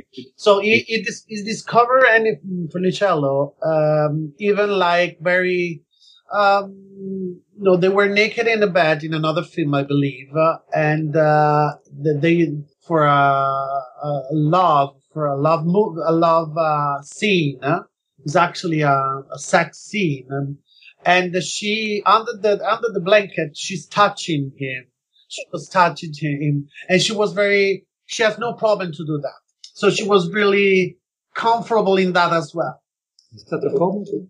No, ma no, io non allungavo le mani. Lei, Annette, sì, sì, era piacevole, che devo fare? Uh, you know, you find very pleasure. I mean, very placeful what she was doing under the the blanket. That was the first time in my life. Yeah, that's the first time in, in his life that he's actually happened that on, with it on. I believe Nino. I believe uh, during a movie. What would you consider you, your big breakout role? Le parapluie de Cherbourg è il ruolo di Guy, protagonista maschile, con la regia di Jacques Demy. Vinse il Festival di Cannes nel 1964. Basta, ti dico più niente. Quello mi ha dato un, fa famoso. Sono, sono venuto in America, ho fatto un film per la 20th Century Fox, un contratto con loro. After the the Parapluie de Cherbourg, which uh, won in Cannes, you know that, Mike, right? That was the the, the breakdown role for him, and after that, he got uh, a very important role in uh, the 20th Century Fox in uh, in the United States. How did you come to be in um, La Pla- Parapluie de Cherbourg? Io ho ricevuto una telefonata personale di Jacques Demy, che era il regista delle Parapluie Cherbourg, che mi invitava, mi ha invitato a Parigi per conoscermi. He got a phone call directly on his, in uh, on his phone, inviting him to go to Paris to meet him. What were your memories of working on that film? Beh, ho dei ricordi bellissimi perché intanto il film l'ho amato moltissimo. Era un film tutto cantato, eh? Sì. Nous aurons des enfants, j'appellerai ma fille Françoise. He has uh, uh, very beautiful memories about the film, and because he loved, he loved so much that film, that movie, uh, during the movie and after seeing the movie, because it's uh, as probably you know, Mike, it was uh, it's a, the entire film is uh, they they sing, they sing during the film. It's a it's a musical singing movie. E poi c'era un'attrice bellissima, stupenda, grande amica, eccetera, Catherine Deneuve. and of course that he, he met uh, he met Catherine Deneuve on the movie, uh, which is a, a beautiful, amazing actress and uh, a friend. They become a friend, very very friend after that. Were you actually singing on set, or did you sing later and or sing earlier and lip sync to it? Prima di, senti, ho capito tutto. Prima di iniziare il film, la ripresa del film, io avevo tutta la partitura musicale eh, e Michel Legrand, che era l'autore delle musiche, quasi sempre veniva a- ad aiutarmi a imparare a mem- tutte le cose con, eh, musicalmente perfette. Non era facile, era difficile.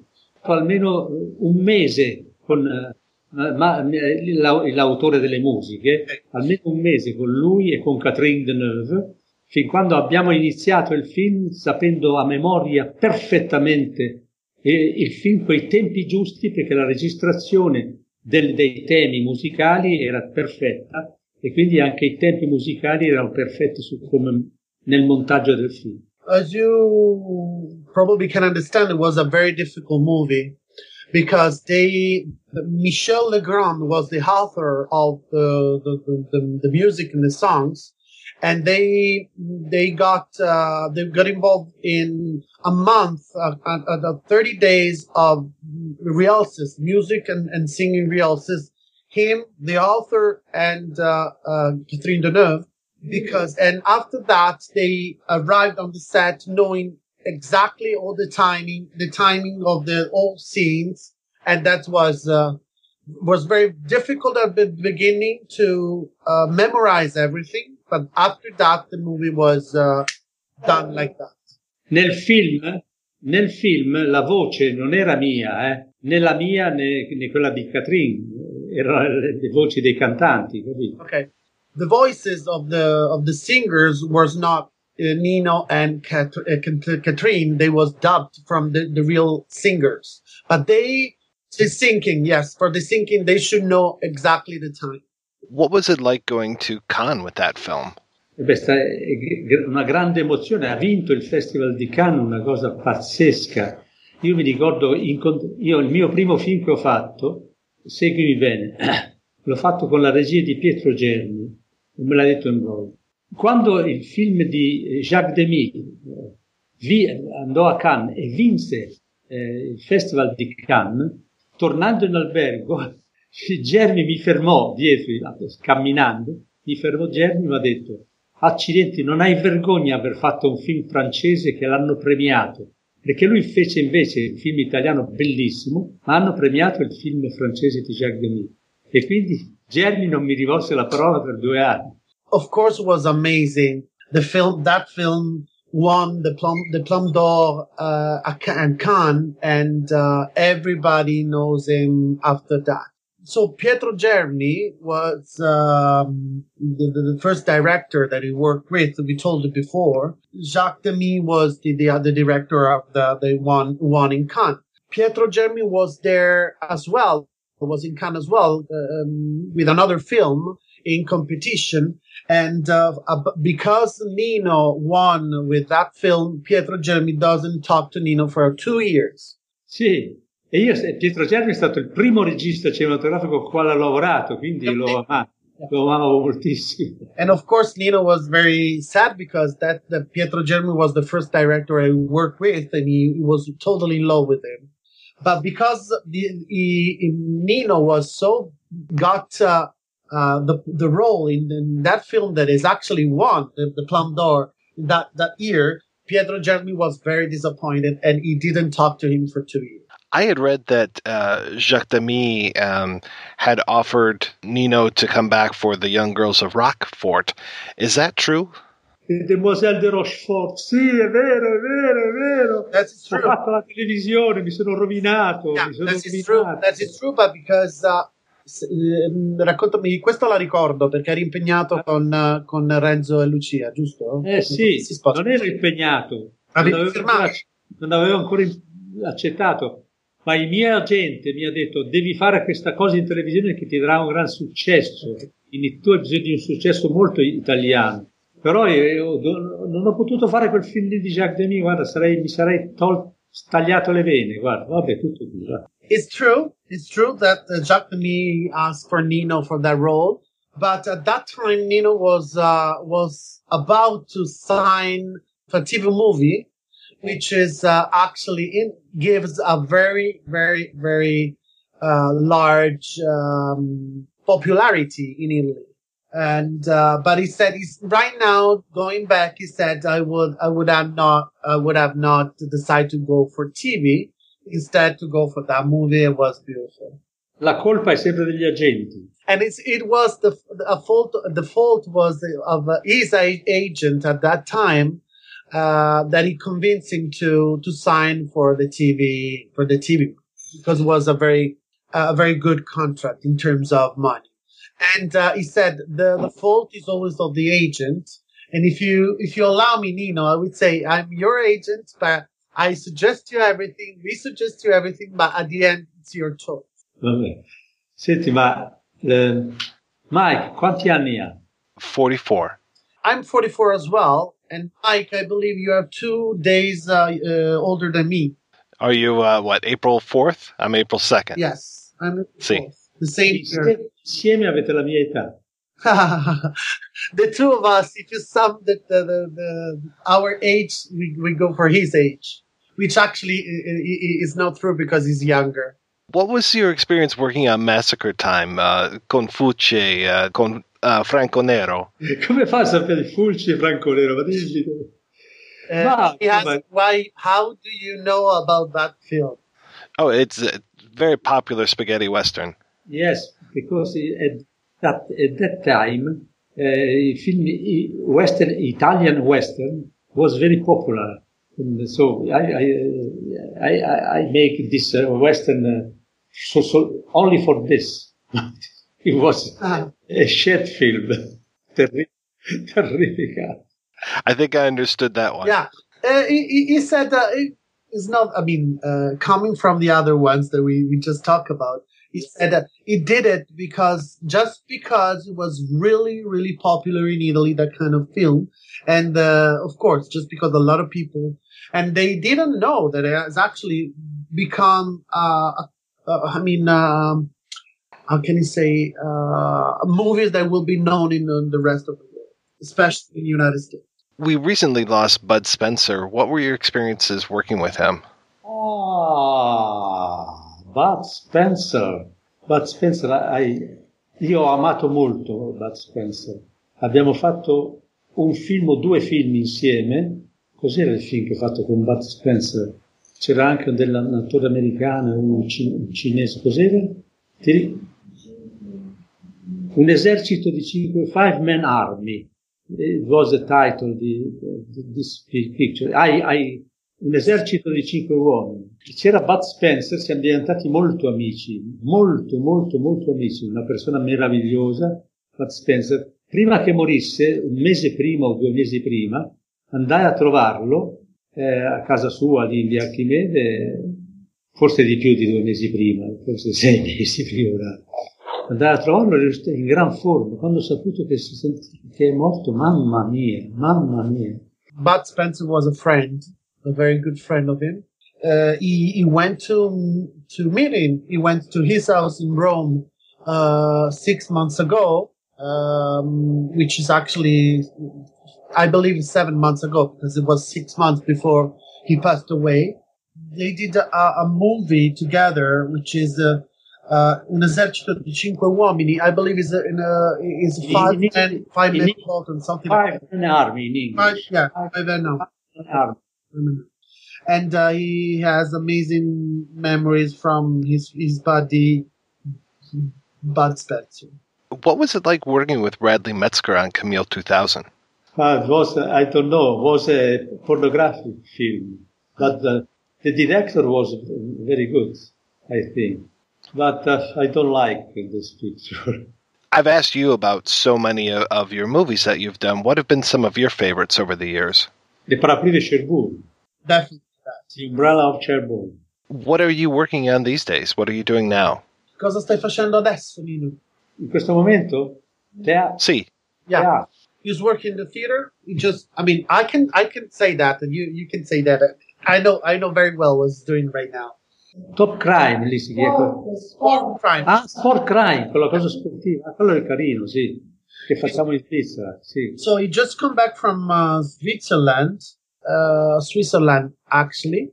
Uh, he played a main role uh, in, uh, in this in this movie that it probably become a, a, a, a show, a TV show, a serious TV show, which is is uh, a very old. The he's, he's play a very old singer, uh, rock singer, which is this, um, Esatto. uh, which is involved with the story with his, his son uh, and uh, the family. Poi mi devo allenare moltissimo perché devo, devo avere un fisico eccezionale, perché devo fare delle cose sportive difficilissime, capito? Sport crime is the series, and Yes. uh, the, he starts the the movie on the wheelchair, very you know very sick in a wheelchair, and, and uh, at the end of the ser- the series, thanks to the sports, thanks to stuff like that, he he, he will be training a lot, even for the realities, he's training a lot to, uh, because at the end of the movie, at the end of the, the series, the series, the, the episodes, he will be able to stand up. Spero di non morire. And he was, uh, thinking, I hope I'm not gonna die before the end of that. I've had a real pleasure talking to you, and I don't want to take up more of your time because this has been uh, terrific. È stato No, è stato meraviglioso parlare con lui. It Una was persona my meravigliosa. Meravigliosa. His pleasure. It's his pleasure. Uh, we look forward to to hear from you when uh, when you if you Mike please can you tell us when you when you're going to broadcast uh, this one and then we will uh, we're more than glad to to hear that to see it to, Sì, to sì. that. Por supuesto, sì. Vorrei conoscerlo quando vengo a Roma e lui sarà a Roma, vorrei conoscerlo perché è una bella persona. Mike is in Detroit. Mike at Detroit. Um, Mike, if you have any chance to go to Rome, please let let us know because Nino wants to meet you. Will do. I, I would love to get over there someday. Va bene, mi fa- sarà un enorme piacere, va bene. Dagli un bacio da parte mia. A, a big a big hug and kiss from him. Oh, molto grazie.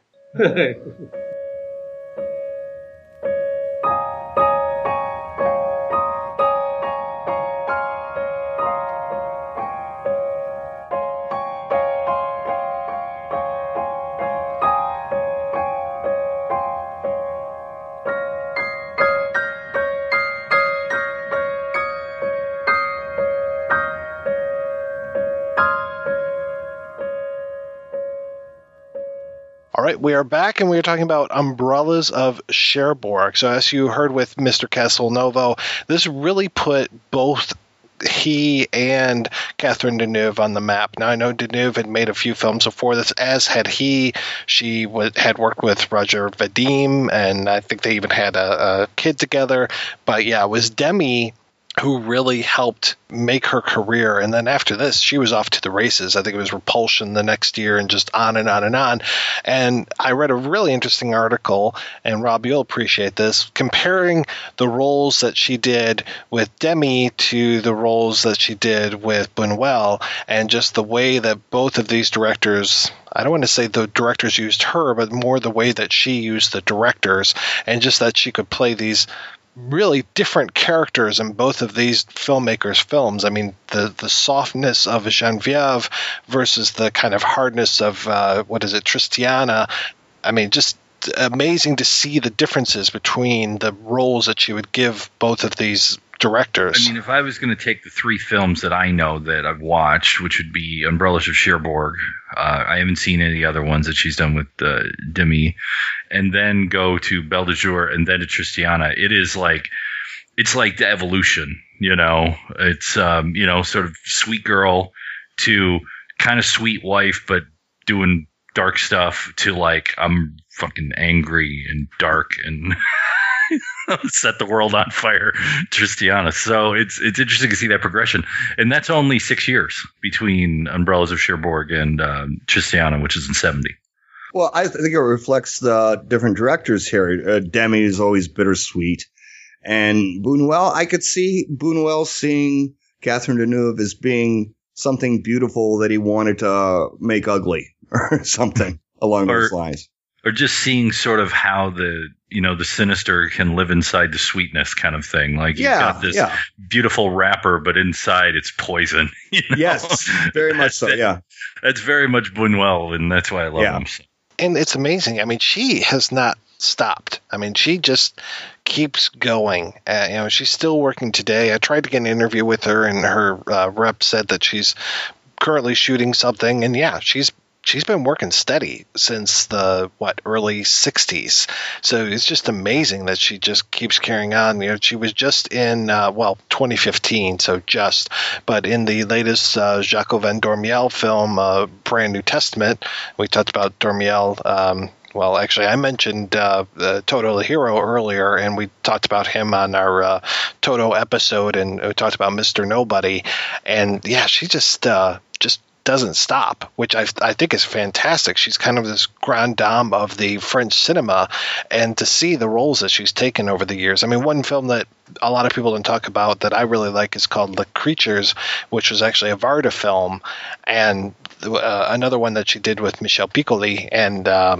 I mean, it's just this kind of surrealist, bizarro thing that, I mean, she she wasn't afraid to take very challenging roles. I mean, even looking at the ones that she did with, uh, well, Don't Touch the White Woman. I mean, an amazing role in that as well. And she's one of the few from that era that's still working. I mean, because I mean, I've seen interviews with both. Um, I mean, to me, the other two that kind of stick out in my mind, and I know Ken's probably got a laundry list of leading ladies of French film. He knows much more than I do. But uh, I mean, I think of people like uh, Jeanne Moreau or uh, Anna Karina, and it's like they've fallen off the map. I only see them in interviews, or they get pulled out for some, you know, awards honor at some place that wants to honor, you know, French film of the early '60s. But you're right. I mean, she just continues to work, and uh, was just reminded, of course, of the hunger recently uh, with uh, the passing of uh, David Bowie this year. Isabelle Adjani, I think, gets a lot of work, and though she came a little bit later than Deneuve, uh, she fits into that grand dame uh, image as well. Have you guys ever seen uh, one called Love Songs from 2007? No. No. It's actually kind of a neat companion piece to uh, Umbrellas of Cherbourg. It's another musical. It's very much a, an adult musical, which is kind of fun. Uh, it's a lot of it focuses on a threesome. I mean, I think it's really purposefully speaking to umbrellas because it's divided into three parts the departure, the absence, and the return, which is exactly like umbrellas.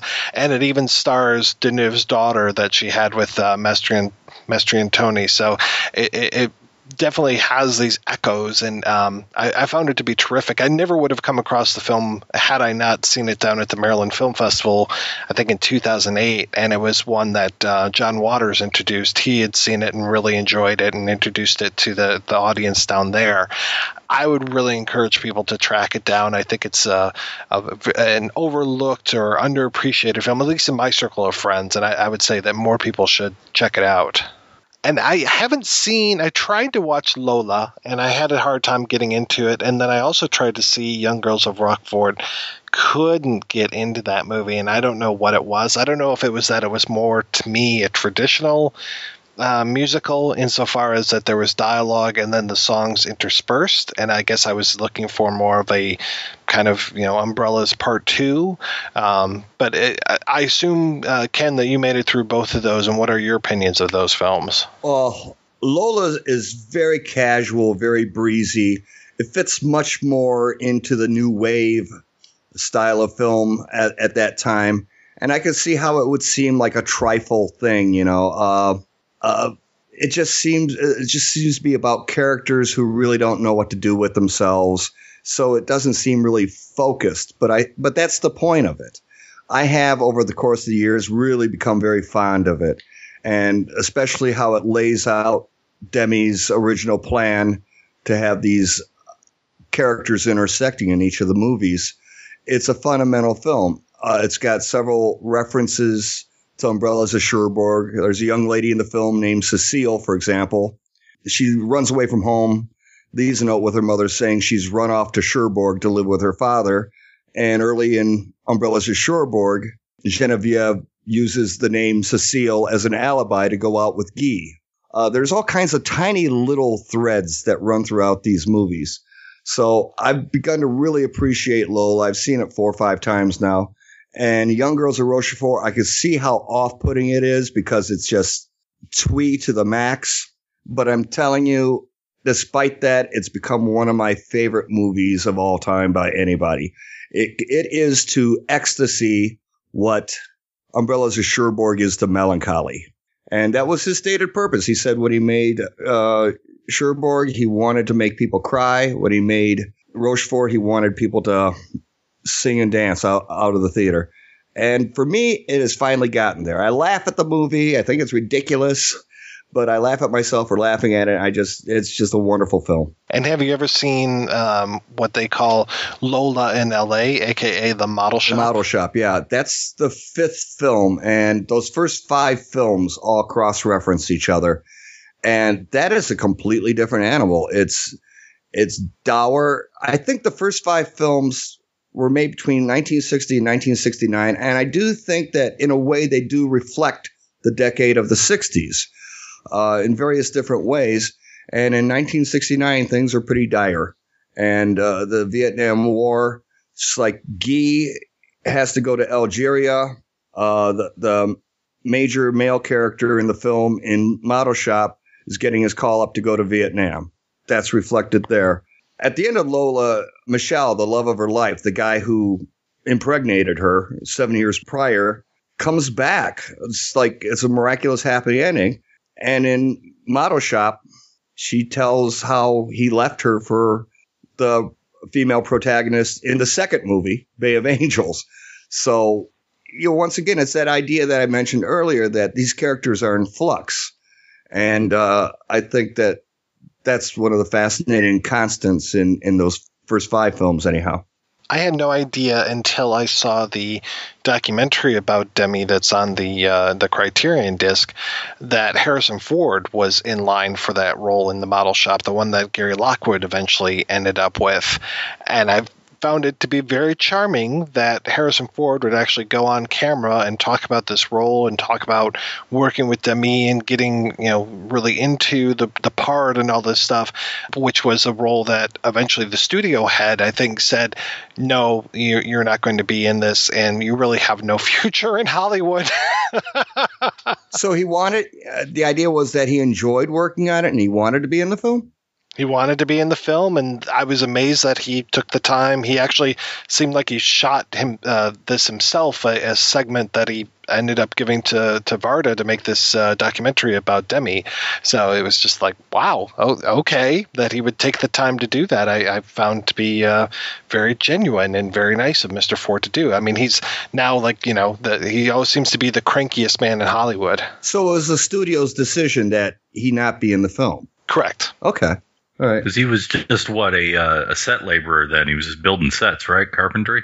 I mean, this was '69 that the movie came out, yeah. and so yeah, this was uh, probably right around Getting Straight came out, which I think ended up being his first official on-screen appearance. He might have had a role as a bellhop in something before that. I can't remember, but yeah, this was way early in his career. This is before he had really had any sort of a break. I mean, my first memory of him, sort of the earliest memory of him, was in uh, the role in The Conversation, which is what '73 he tells a story about he and Jacques Demy even going to a real live model shop and having to buy the cameras and having this woman there. And then they ended up in this documentary showing the scene that he's kind of talking about that, that ended up being in the film where the model's just like, well, I can do this. I can pose this way. I can pose that way. And he, uh, Ford and Demy were just like, eh, I don't know. You know, we don't really know what's going on here. So, okay but yeah, and then uh, at least Demy has a good. Um, as, or he had a sense of humor about it because he ended up calling it the model flop because it was his first foray into Hollywood cinema and he ended up just it completely tanked. And that was unfortunately one of many films that ended up tanking for him. After a while i'm sure ken that you know this he kind of became a director for hire and did some interesting and unusual films like uh, lady oscar and these kind of things where it just didn't necessarily feel like him. It wasn't necessarily a passion project but right. he right. needed to pay the bills. I will say this uh, recently the British Film Institute, Sight and Sound, uh, ran a poll to determine what the most neglected movies are.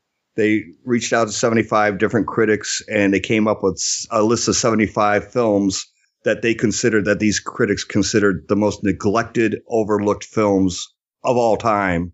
And uh, Model Shop is on that list.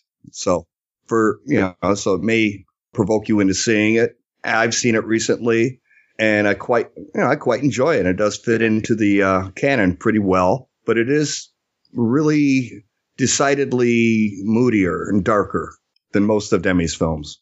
So, is there anything else we want to talk about Umbrellas of Cherbourg?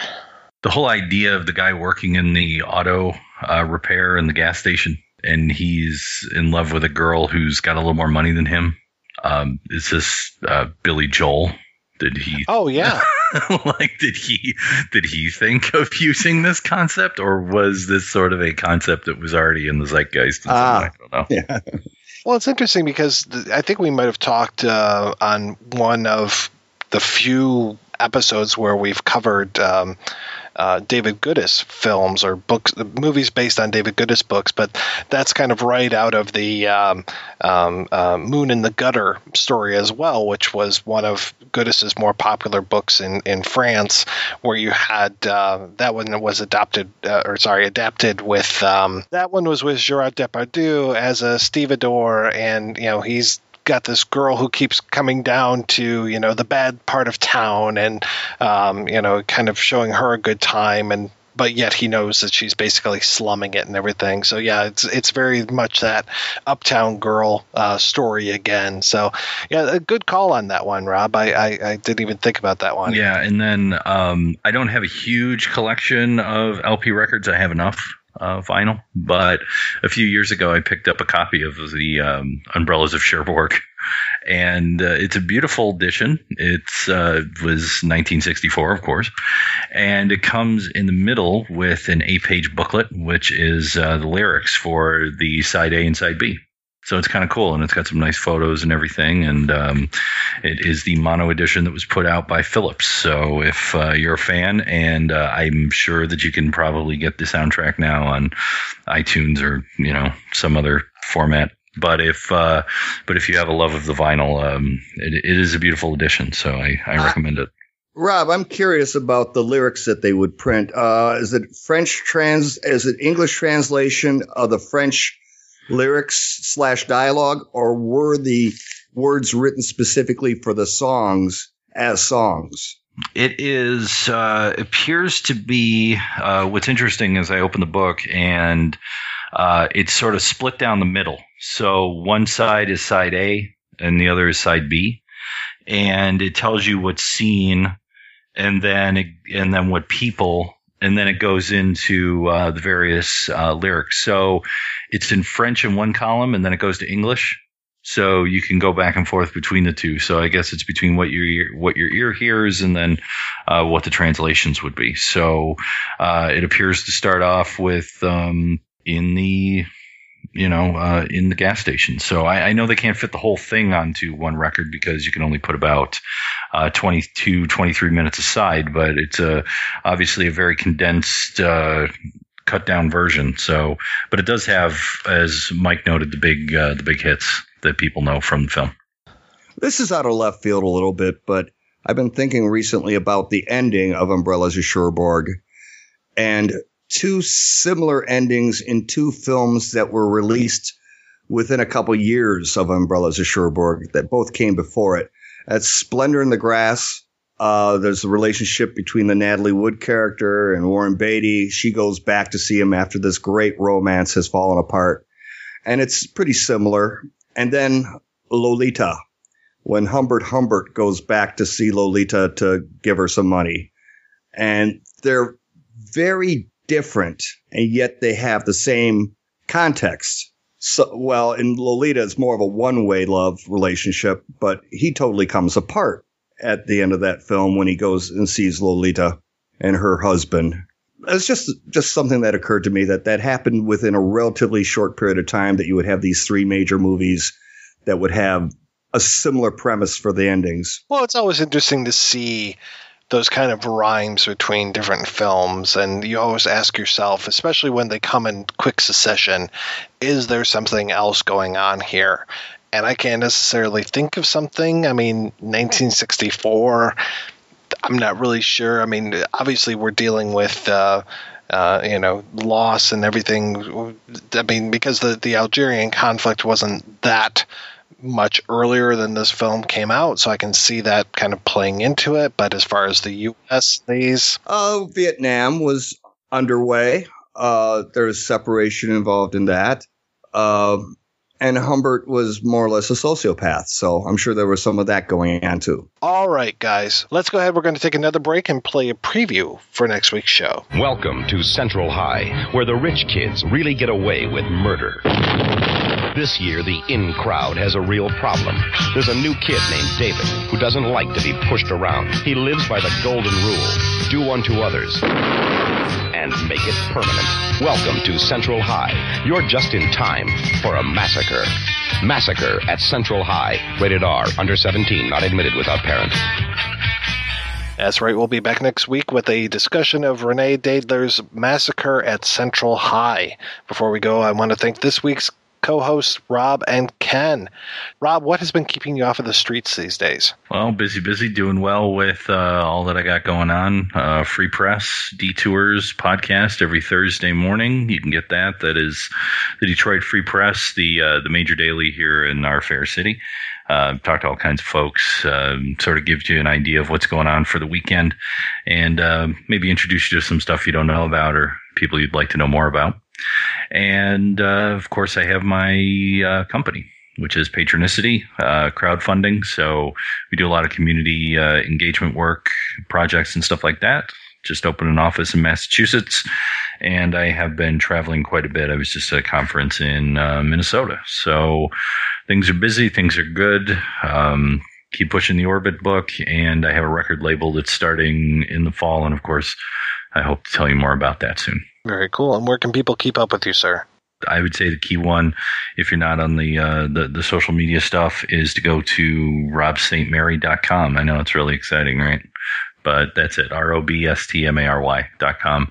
Uh, most of the stuff about uh, podcasts, uh, books, things like that, all the stuff I've been working on. And about you, Kenny Baby, what's keeping you busy? I think I'm going to be applying for a position as Rob's assistant.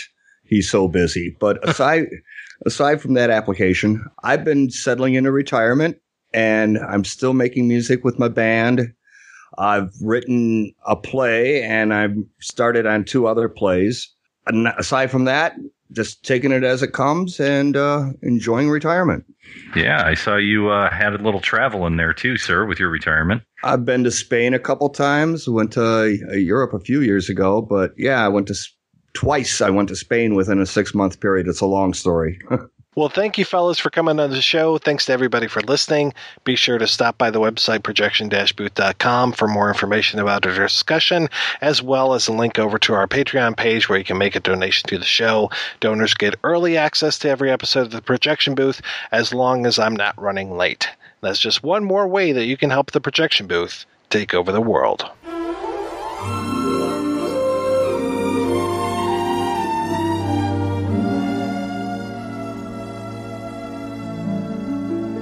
If it takes forever, I will wait for you for a thousand summers.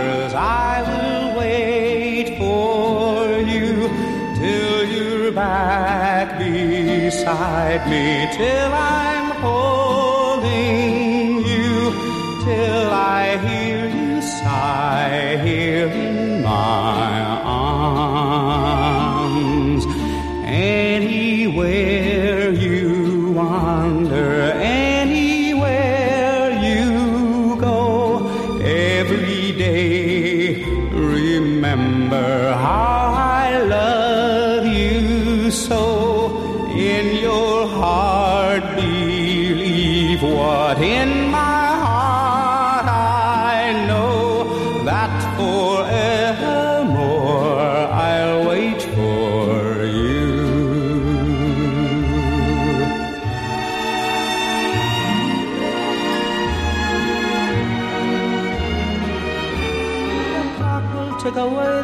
hours one by one, and then the time will come when all the waiting's done. The time when you return and find me here and run straight to my waiting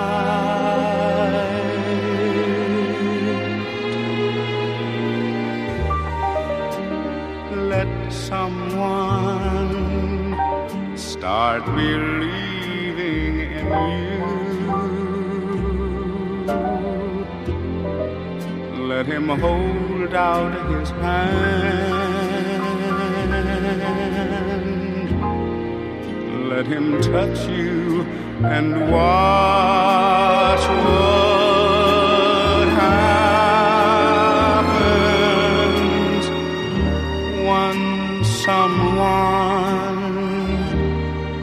who can look in your eyes and see